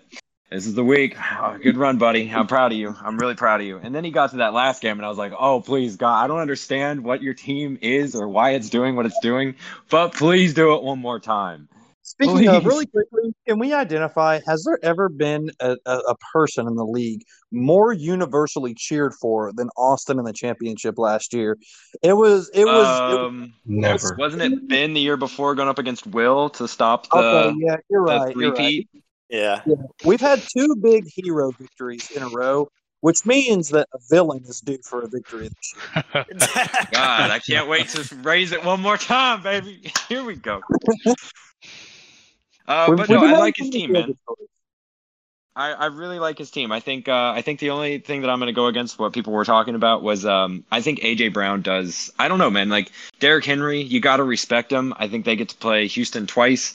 I think, um, and I know he Austin doesn't have Derrick Henry. Just for anybody who's watching this and not looking at the lineups, he has AJ Brown, and I think AJ Brown is only going to benefit from having someone like uh, like Julio coming in, and also with defenses having to respect that. I think Tannehill has proven that he's capable of uh, of moving that ball, and um, I think AJ Brown's going to do well with that. I think um, I, I it's not that I don't like Noah Fant. I think he's still going to be serviceable there. I think that's fine. Um, but hi, I'm Noah Fant. Um, I think the running backs that I never really understood that worked out for him, Kenyan Drake and then uh, Ronald Jones. Um, I, I I don't know what their situation. I can't speak for that. But God, every week that I go up against Josh Allen, there's one week every season, and I hate it. The man is a scoring machine. There's no one else on that offense. I mean, I know Stefon Diggs, but I, I mean, there are people on that offense, but he only wants to score touchdowns. And yet somehow he makes it look humble the way he does it. Like, he doesn't look like a ball hog, even though at the end of the day, you're like, oh, okay, another week where uh, Josh Allen, every touchdown on the team. And I, I had to go against that. You know, it's like that kind of a vibe. So even if this team does, I think, uh, I think I think he's uh he, he's he, you know he's a solid mid range player. You never know what's going to happen. Um. So yeah, so that's why I've got him there. Also, just the respect of the the champion. I didn't understand it then. Maybe you know there's there's some magic there. I may not understand it now. All right. Uh, anybody have anybody different at seven? I think we've done the full circle. Let's go to six. All right. This is where I've got Justin. Justin. I have Justin here, and you guys have talked a lot about Justin, so I'll just I'll be quick about it. Uh, but I think that Justin's team, we did talk about Alvin Kamara. Uh, you know, I, I do agree with Ju- Josh Jacobs. I think is, is gonna. He's been getting a lot of, of shit this offseason. Um, I, I'm a big believer in Josh Jacobs. I think he is going to finish top ten. Um, I guess that's you know my my bold prediction. It may be ten, but uh, I think he will finish top ten. Um, and you've got two top ten running backs there, and I mean, the receiving core isn't anything to look at, but I think Jerry Jeudy. Um, I think he takes a step up this year. Uh, I don't think he's going to do anything crazy, but I think a top twenty-five, top twenty finish is not out of the question for him. Um, Myles Gaskin, I think, is going to um, have a pretty decent year. I mean, overall, uh, you know, on the bench, he's got, you know, uh, Tyler Boyd, who I, I, really, really like over there. Uh, I don't know why I'm so crazy. Like, there's so many players on the Bengals that, that I'm a big fan of, which is pretty crazy. But, um, and then Leonard Fournette, you know, going back to Tampa, um, he, he's just, in my opinion, I think he's got a, a team that if it stays healthy with some good pieces in the draft, because um, he's got a relatively high draft pick too. I want to say he's top four, right, Justin? Yep, number four. Yep, number four, which means that Kyle Pitts is going to Justin. Um, so I mean, you know, overall, I think that the way his team sits right now, um, it, it's good enough to be, you know, top six in my opinion. I think, especially considering the fact that he's in the NFC. Um, you know, you I, I think he's going to easily, you know, be able to jump over Blake, Tyler, and uh, uh, uh, Caleb. So I mean, that right there alone is enough for him to be in the top four over in the NFC. I think he takes a step up over Alex this year and Austin. And so, really, in my opinion, it'll be you know Justin and um, Will as the top two in the NFC. So yeah, I'm right there with you with Justin, just because I I think with the situation that's about to unfold in um, uh, New Orleans with the Saints, they have a good defense, but the the offense that they're about to put together, I think they have a great coach. Something's going to come out of it, and I think Alvin Kamara is the one who is going to get leaned on um, most heavily out of that. And it's really nice to see because before Michael Thomas, he was a scoring machine. That was the main thing everybody's talking about regression, but um, the pieces haven't been put there to to cause that regression, in my opinion. Now, um, will we see? I think uh, there there are a few stats that, of course, you know, you look at and you're like, this is historical numbers. This is going to go down. I agree with that, but I think the usage, the opportunity, he still has that there. Josh Jacobs, I, I also like. I think uh, you get you get through week one, week two speculation. People have to fill articles. They got to write stuff. Man, throw all that out whenever second week rolls through and your team still runs the way that your team always has, Josh Gruden is going to be running that ball. Josh Jacobs is good at running the ball. I think it's going to just be as simple as that, and that's why I think uh, whenever you look at the top three players on that lineup, he gives them gives a pretty strong pretty strong backbone to this team. Um, and just thinking of what Justin is going to do with a top four pick coming out of it, uh, that's why I have him higher at six, and um, that's that's my take on that. McGuire, who you, like got? You like that, Justin? You like that? I like it. So I actually have Connor at six. Um, and I my first sentence in my write up was legitimately three through seven has was the most difficult to do out of anything. Um, it really just comes to, comes down to by week five or six, Connor could only could only have Damien Harris as a starting running back on his team. Like that was that was pretty much all it was. Um, I also said something about, you know, I think Connor has a very legit chance to repeat as the overall points leader this season. Um, like I, I think he's got a really good team. Just he's going to have to do something about a running back pretty soon.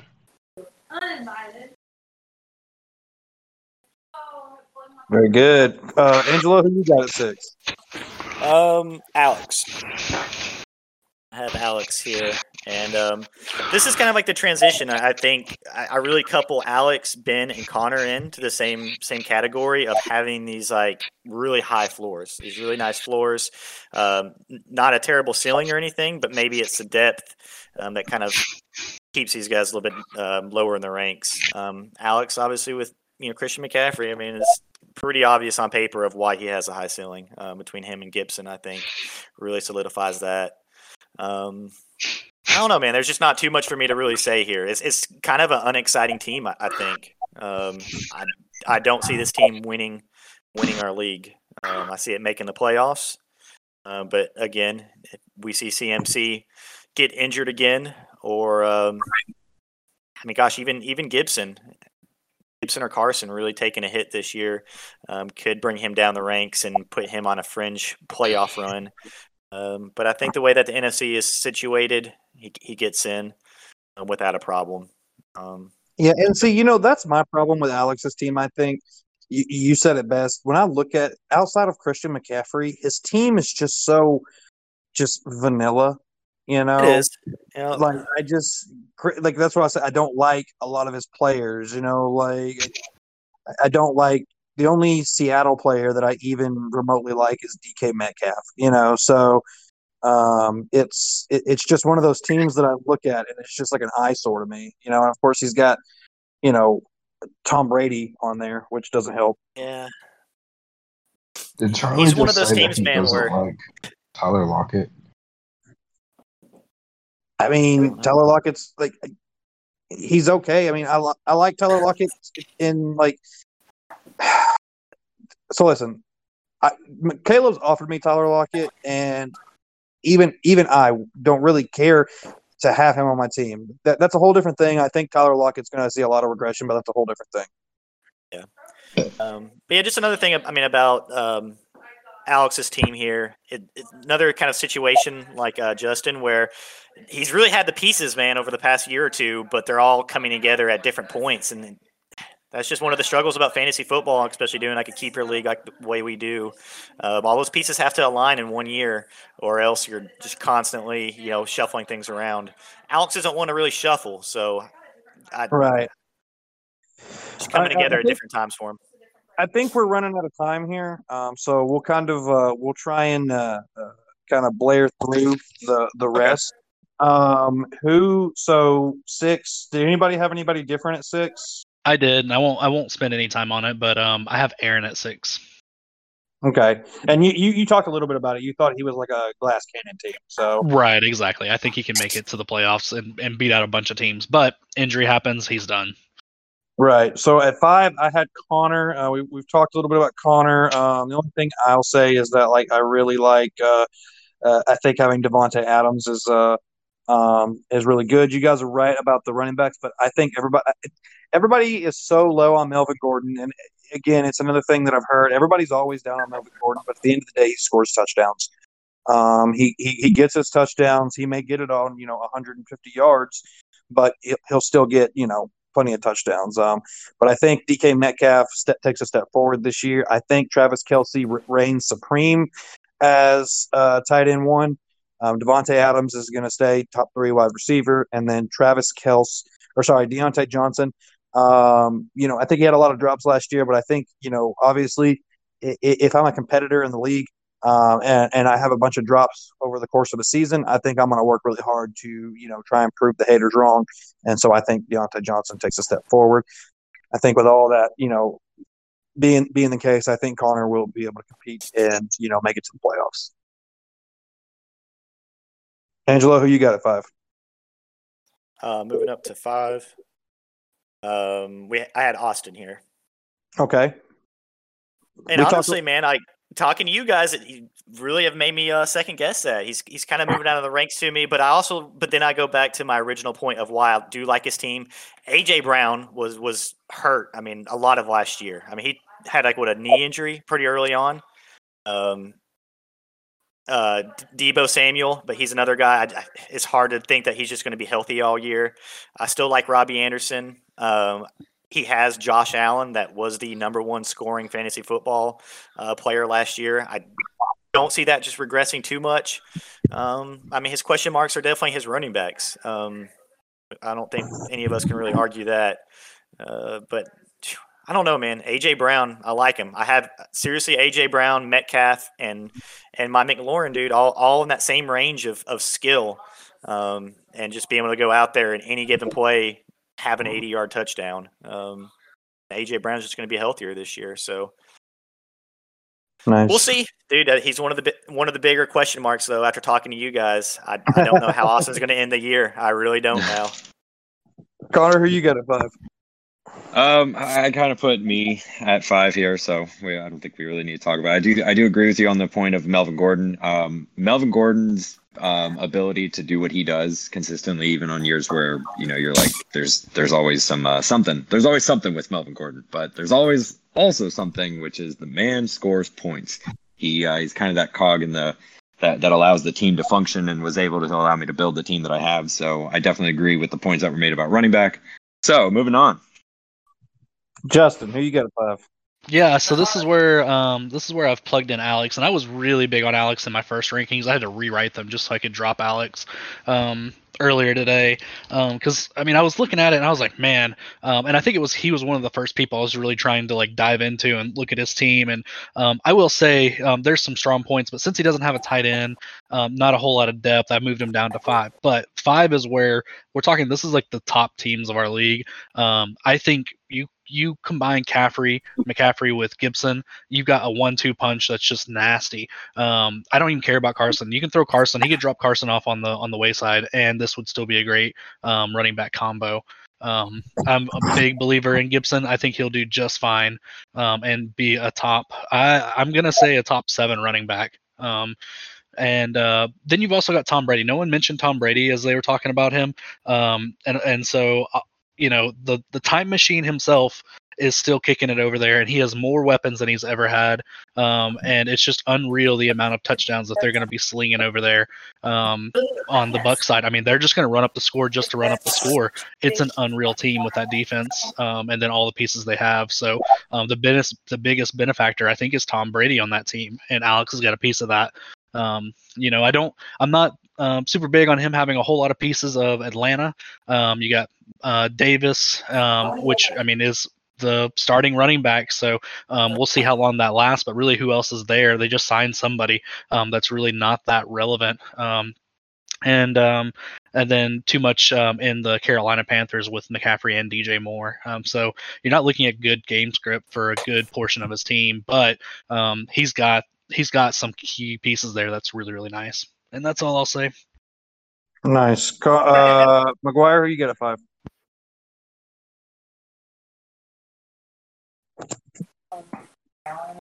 Did McGuire drop? No, I'm here. Um, I have Connor. No, I have Aaron at five. Sorry. Okay, and we we we talked quite a lot about Aaron, so we'll go to four. Uh, Angelo, who you got it for? Uh, that's where I plugged myself in at four. Okay.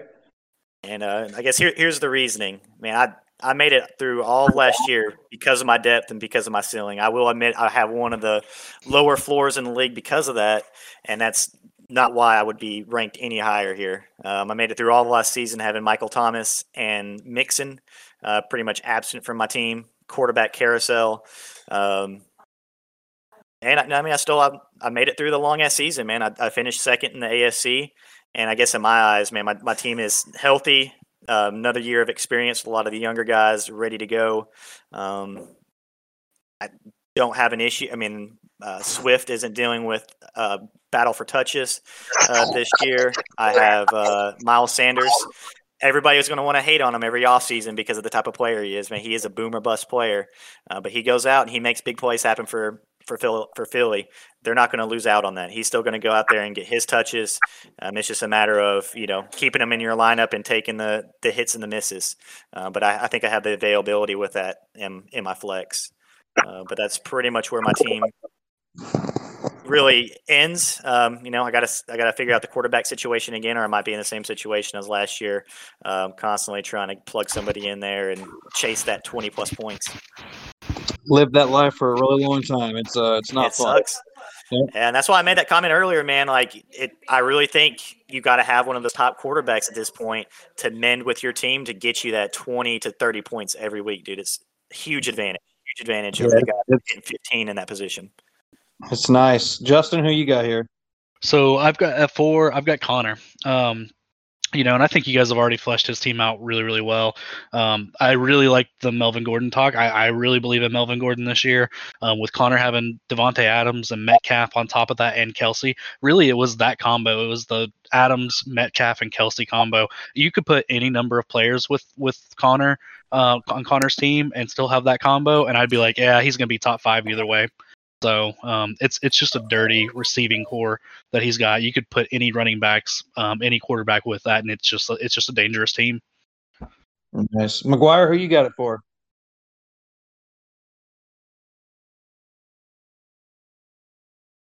So have somebody that we have not talked about yet. Um, I actually have Charlie at four. Yeah, that's where I have myself. Um, and my only explanation for Charlie at four is top tier team. Uh, that's all the tinder I am putting on the fire because I figured that Charlie would be a little bit higher on his own team.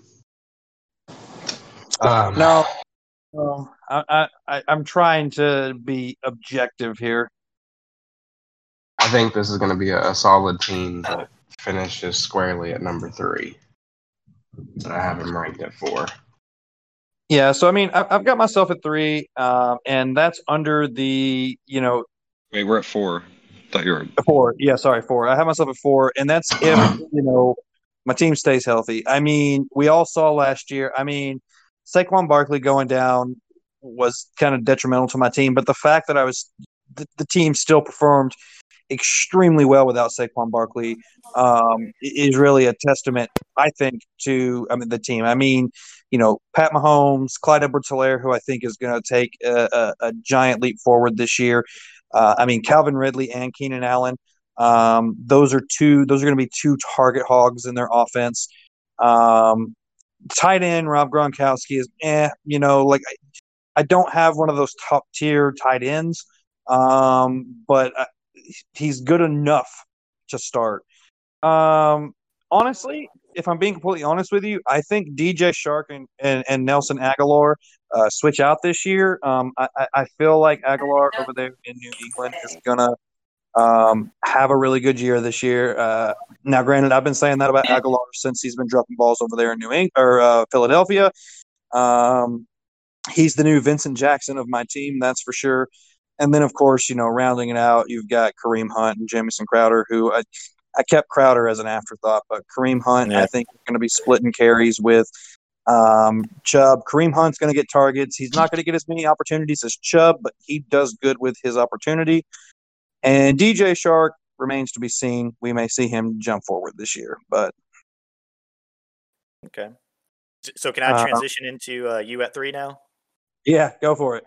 No, All no, right, no, no. I I, still wanna- got a four. I still got a four. Okay, my bad, my bad. I've got Alex at four because here's the thing. I know everybody's saying that they're low on him, and then you know he kind of he he popped up around the list a few times. Uh, his team is good. I mean, we can all everything I heard. Is he the most the polarizing so far with the so Rams? Alex far because everything I heard was all about injuries. I was like, what? Wait, we can't go off of that. Like, I I don't think you can say that Antonio Gibson was uh, injury prone whatsoever. The guy missed three games and still ended up as a top tier running back. I, let's see, ended up as the number 13 running back with four games missed. That Yes, is buddy. incredible. And then you also got Chris Carson, who is Uh, you want to see him healthy. If they, you know, if Seattle can keep an offensive line that, you know, and he's able to stay healthy, that team puts up numbers. He's and every single time. This is another team that people sleep on. I put him in the same category of, as Austin, where you, you don't really see it coming until you're sitting there watching the game with Alex and you hear him start to giggle, and you're just like, and your Sunday crumbles. It's silence, a little giggle, and that Yeah. Sunday just starts to come down. So And, and you look um, down at the app and you see McCaffrey with 20 points, Gibson with 20 points, and it's still the first half. And yeah. you know, yeah, you can Yeah. just pack it in. So, uh, so that's that's where I'm at with that. Anyways, uh, going on to three. Yes, I, I really don't want to stroke Charlie's ego this hard, but talk about testaments, man. I, I really think he had the best draft um, going into this league, and and it reigns true to the today. The fact that I really do look like at at our windows, like man, how, how big of a window do we have to win a championship? Dude, Charlie's is like the same from like freaking day one. It's just can his team be freaking healthy? Like his Mhm. that window of being able to go in and win a championship is just as good today as it was, um, you know, the, from day one when we started this league. Um, How many first I round? have- How many number one picks have you had, Charlie, since we started this league? Three in the last four years, not counting this year, That'll do it. and they've all gotten hurt. By the way, so Yeah, That'll so- do it. He still got a window for it, man. He he does. Um, Yeah. It's going to be interesting, man. Like I, I would like to see Charlie's team at full power for like one week, and then to see it get shut down would be even better. But um, it's gonna it's gonna be a good year. I also have Charlie at three. Yep. Yeah, so do I. I've got Charlie at three. Justin, did you want to talk about it at all? Um, it's really just um. So I actually had Will and Charlie. Um, I have those two like um before I moved Alex down. I had those literally side by side, and I was like, man, I really can't tell who whose team I like more. Um, so it really just came down to who can survive an injury more. Um, and so I I put I put Will up one spot in front of uh Charlie here at three. Um, just because I really think Will can survive an injury. Um, you throw one injury in there, and with Charlie's uh, record with injuries, um, it's going to happen. It's just a matter of which, you know, who's who's the dart throw this year. So Yeah, yeah, I, I agree. I think uh I don't know. I think I think Charlie's team is, is really strong this year, and the only thing that put him back back for me at three was the uh, full team wide brawl with the New York Giants, which just made me realize he's not taking any steps forward with that uh, with that Saquon Barkley. Even if he does stay healthy, I think um, he's the production that he got out of uh, Kareem Hunt is uh, is right there with it. I think uh, Saquon Barkley is an incredible player. It's going to take him a few weeks to get on board. It's going to take the whole year for that team to finally catch up to Saquon Barkley being the player that he is, and I think that's going to limit him. And Charlie has to play the head game of starting Saquon Barkley or somebody else.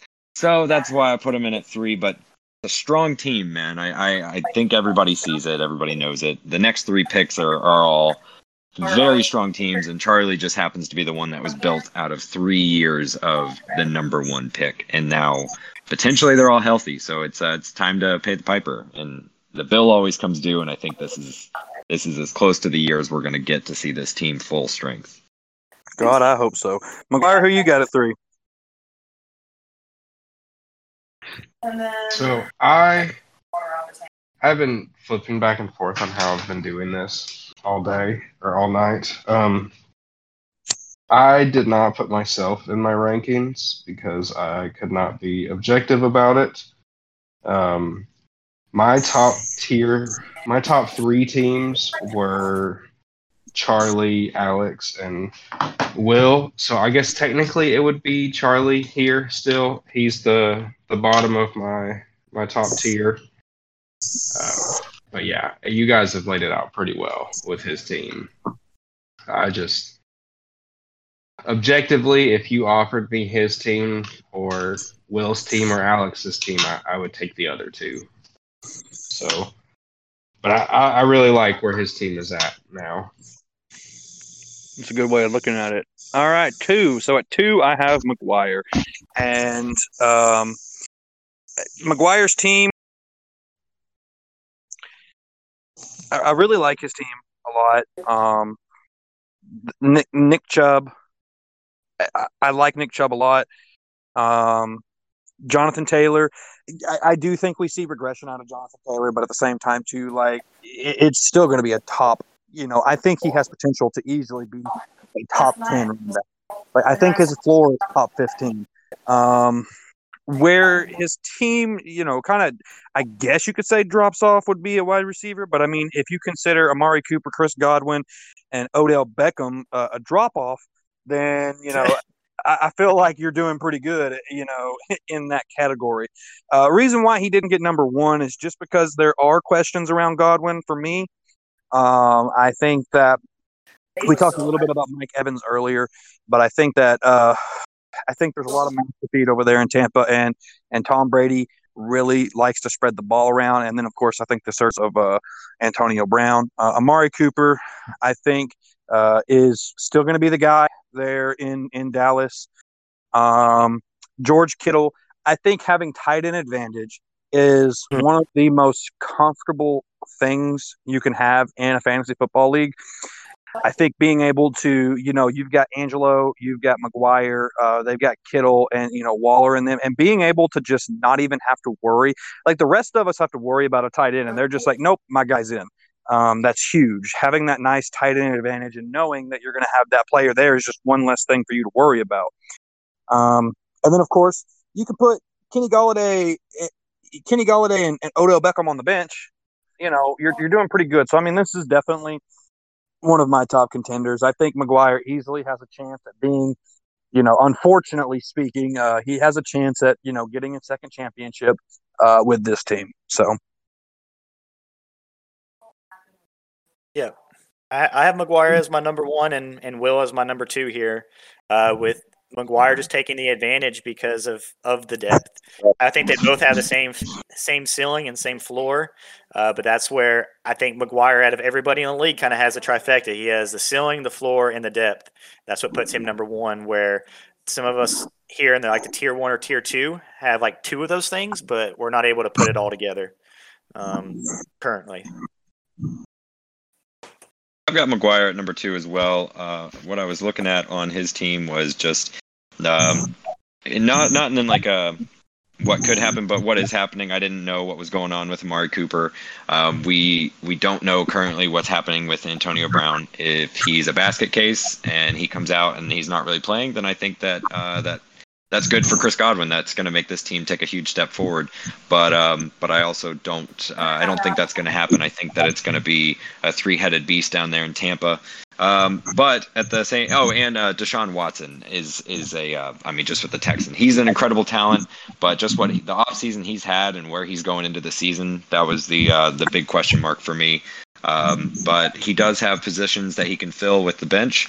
Then again, you know, we've all been waiting for Cleveland to pop off. I I want to see it, but I if Baker doesn't do it this year, man, it it just he's not he's not the guy. That's just what it is. Like they have now built the perfect team for him. He has all the pieces, and if he doesn't make Odell Beckham good, uh, then he, that that that's it. And I'm only going on that tandem because looking at the you know like as far as who you would throw in as your flex if Amari Cooper does go down coming into the season with an injury, who do you throw in as your flex? I don't like the Giants at all, so it, it comes down to a de facto Odell Beckham on that. So that's why you got two, man. I think, uh, but it's a strong team. I, I don't I don't look forward to going up against it. nope. Justin, Yeah. And this is where um, I kind of differ because I've got Will at two, and really the big difference between Will's team and McGuire's team is um, Will's not running with a, a tight end of, of, of noteworthiness here. You know, um, you know, I think that's really what separates him out from McGuire. McGuire's big hole here is just the depth at running back. He's got two great starters, um, some great receivers, um, a fantastic tight end, um, you know, and an even an even better um, potential quarterback at to play um, at boot. Um, and of course he's got like the one of the best kickers in the league, you know. So there's that. Um, if we want to throw that stat out there, but like, um, only you would. I know, I was about to say. throwing The in first the- time a kicker is brought into this whole dang conversation. He salivated. He had to do it once. He had to do do it once, man. Listen, man, it, it's there. I respect the game. Okay. Um. So, but yeah, I mean, if it w- if Will had a better tight end, I probably would have moved him up to one. But um, I also don't like his um second or or his flex for his receiver. Um, you know, so really Will takes that second spot for me. Again, both very respectable teams. Um, I do not want to play either one of these guys any more than I have to. I hope I catch at least these guys on bye week so I have a chance. So Yeah, such a great yeah, I- point, dude. Like, let, let, us look at these two teams. Put Kittle on Will's team and put Logan Thomas on McGuire's. How do we feel about things there? Uh, I mean- Will's team is dominant. yeah, I would ma- be shitting my pants. I'd be Yeah. shitting my pants if there's a Yeah. Kittle on Will's team. Jesus and that's, Christ. that's that's my thing is that like I just think the reason why Will has number one spot for me is that I think that his running backs are better, right? I think Yeah. that Derrick Henry and Ezekiel Elliott are better than um, Nick Chubb and uh, uh, Taylor. Jonathan Taylor. I think that Justin Jefferson and Cooper Kupp are better than Chris Godwin and uh, oh god, who's, who's McGuire's other receiver? I just said it. Uh, Chris Godwin and Amari Cooper. and, and, and that's why I have him above. Like Logan Thomas, like yeah, tight end advantage is nice, but I think that the production that I, think the points that he's going to score out of his you know main core is going to be Yeah. more than what you know McGuire will get out of just solely having his tight end. And like you said, Angelo, you just said it. You know, if you put George Kittle on uh, Will's team, all of a sudden Will becomes de facto, just no, without a shadow of a doubt, the best team in the league. Right, right. And I mean, it's true, man. Maybe, maybe I'm downplaying just his core a little bit, but man, it, it is. If I if I had to pick a winner right now, if every team just went into a bloodbath, I mean, God, it's it'd be hard to, to say that Will wouldn't come out on top with a Mhm. full healthy roster, uh, not bringing any type of depth into it. So Yeah, and I mean, and, it, Yeah. and it's it's important to not overstate like how good these like, Bob- like Will and McGuire. Like the, the, I went back and forth with those two for a while, you know, because like I look at just like the ceiling and the floor and all that stuff, and I'm like, just you just never know, right? Because like for all we know, you know, Will, it's it's going to come down to those points against, right, which you can't predict uh, Right. fantasy football. And so the these these top two teams, the, like in my opinion, Will and McGuire's team are in a different echelon than the rest of the league. As it Yeah, stands, I've got Will at I've got Will at number one. Um, I personally I feel like Thomas, the tight end for Washington, is already in that statement. I think this will be the year if he finishes top five, he will take that. So uh, I, I took that into consideration as well. As well. That that tight end finished as the number three tight end on the year. Um, but the thing that really pushed it over for me was, um, you know, not I mean, looking at it on a standpoint of not if this team got an injury, it would make it worse. But if this team got an injury, I feel like he could fill it um, with just his depth and also the plug and play. Like if, if Antonio Brown does well and he goes in for Cooper Kupp, um, that that's already a, a pretty pretty big uptick. Um, the only thing that he's going to have to address, which I mean, as as of right now, is the Dak Prescott. Again, both of these teams, it's funny they have elite quarterbacks that are both question marks. Um, but I, I looked at it and I think the people who Will could fill with on his on his bench um, are are better only because if he if he did get an injury to his running backs, he has somebody to fill it. His running backs are better only because you know you put two and two together. I think his two, uh, either Ezekiel Elliott, Derrick Henry, whoever you want to put there. I do think both of them you got to put re- some respect there and say they're better than Jonathan Taylor. They just they're proven. So that, that that's really what pushed it over. But as what everybody's saying, man, scary teams going into the season. Um, but I, I they're gonna get a loss from me each week, so it's fine. It's fine. I'm uh, don't, don't come in. Don't come into my home stadium thinking I'm gonna bow down. It ain't happening.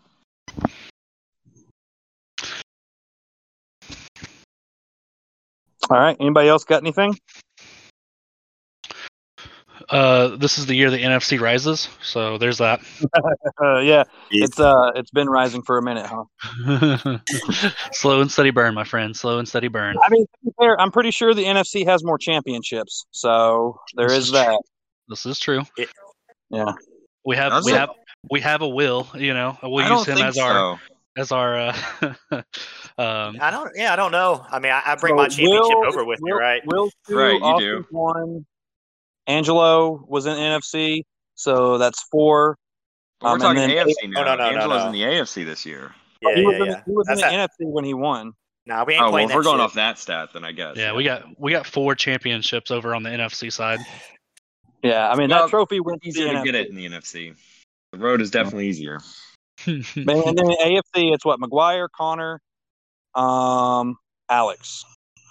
So I mean, either way, it, it, Angelo Angelo's the tie, right? I think so. missing somebody? Am I missing somebody? Connor, Um, Connor, Alex. Oh, Ben. We're forgetting Ben. oh, So- Ben! Yo! Connor, Alex, Ben, um, and For what? McGuire. For A- you talking NFC? Alex is in NFC. Oh, okay. Yeah, so we didn't count Alex. So uh, NFC has five, AFC has three. So What? We don't have three. We, We, we, have we've got we've got four. It's four and three. no. We've got Angelo, Ben, Connor, McGuire. There's four over here. Oh, four and four then. Yeah. well, I I still put Angelo in the NFC. His championship was won over there. How? Um, then you got to put AFC players over here. anyway, so th- those are those are our power rankings. Uh, hope you guys enjoyed. Um, I had a lot of fun doing the doing this. Uh, I think what we can do is maybe have some like I think like a top ten running backs, top ten wide receiver. You know, I think that would be fun. Um, we'll definitely do a post draft episode as well. Um, and yeah, I mean, hope you guys enjoyed it. Good shit. Mm, Yep. Podcasting is a lot of fun. yeah, you guys in a week. boys. It's coming. All right. The countdown starts now. Get yourself ready. Eight days, boys. Eight days. Eight days. Connor's clock's been broken this whole time. The countdown, it's been going, guys. It's never Yeah. stopped.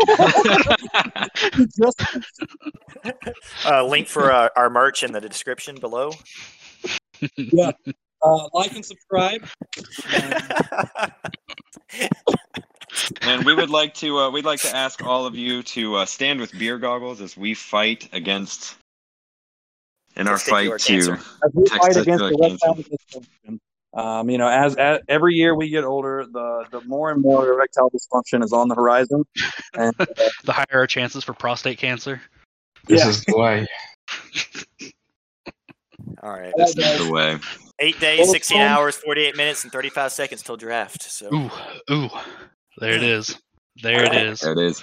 all right, See you guys. We'll, we'll see you on uh, we'll see you on Sunday, and uh, bad luck to you all. Copy that, Captain.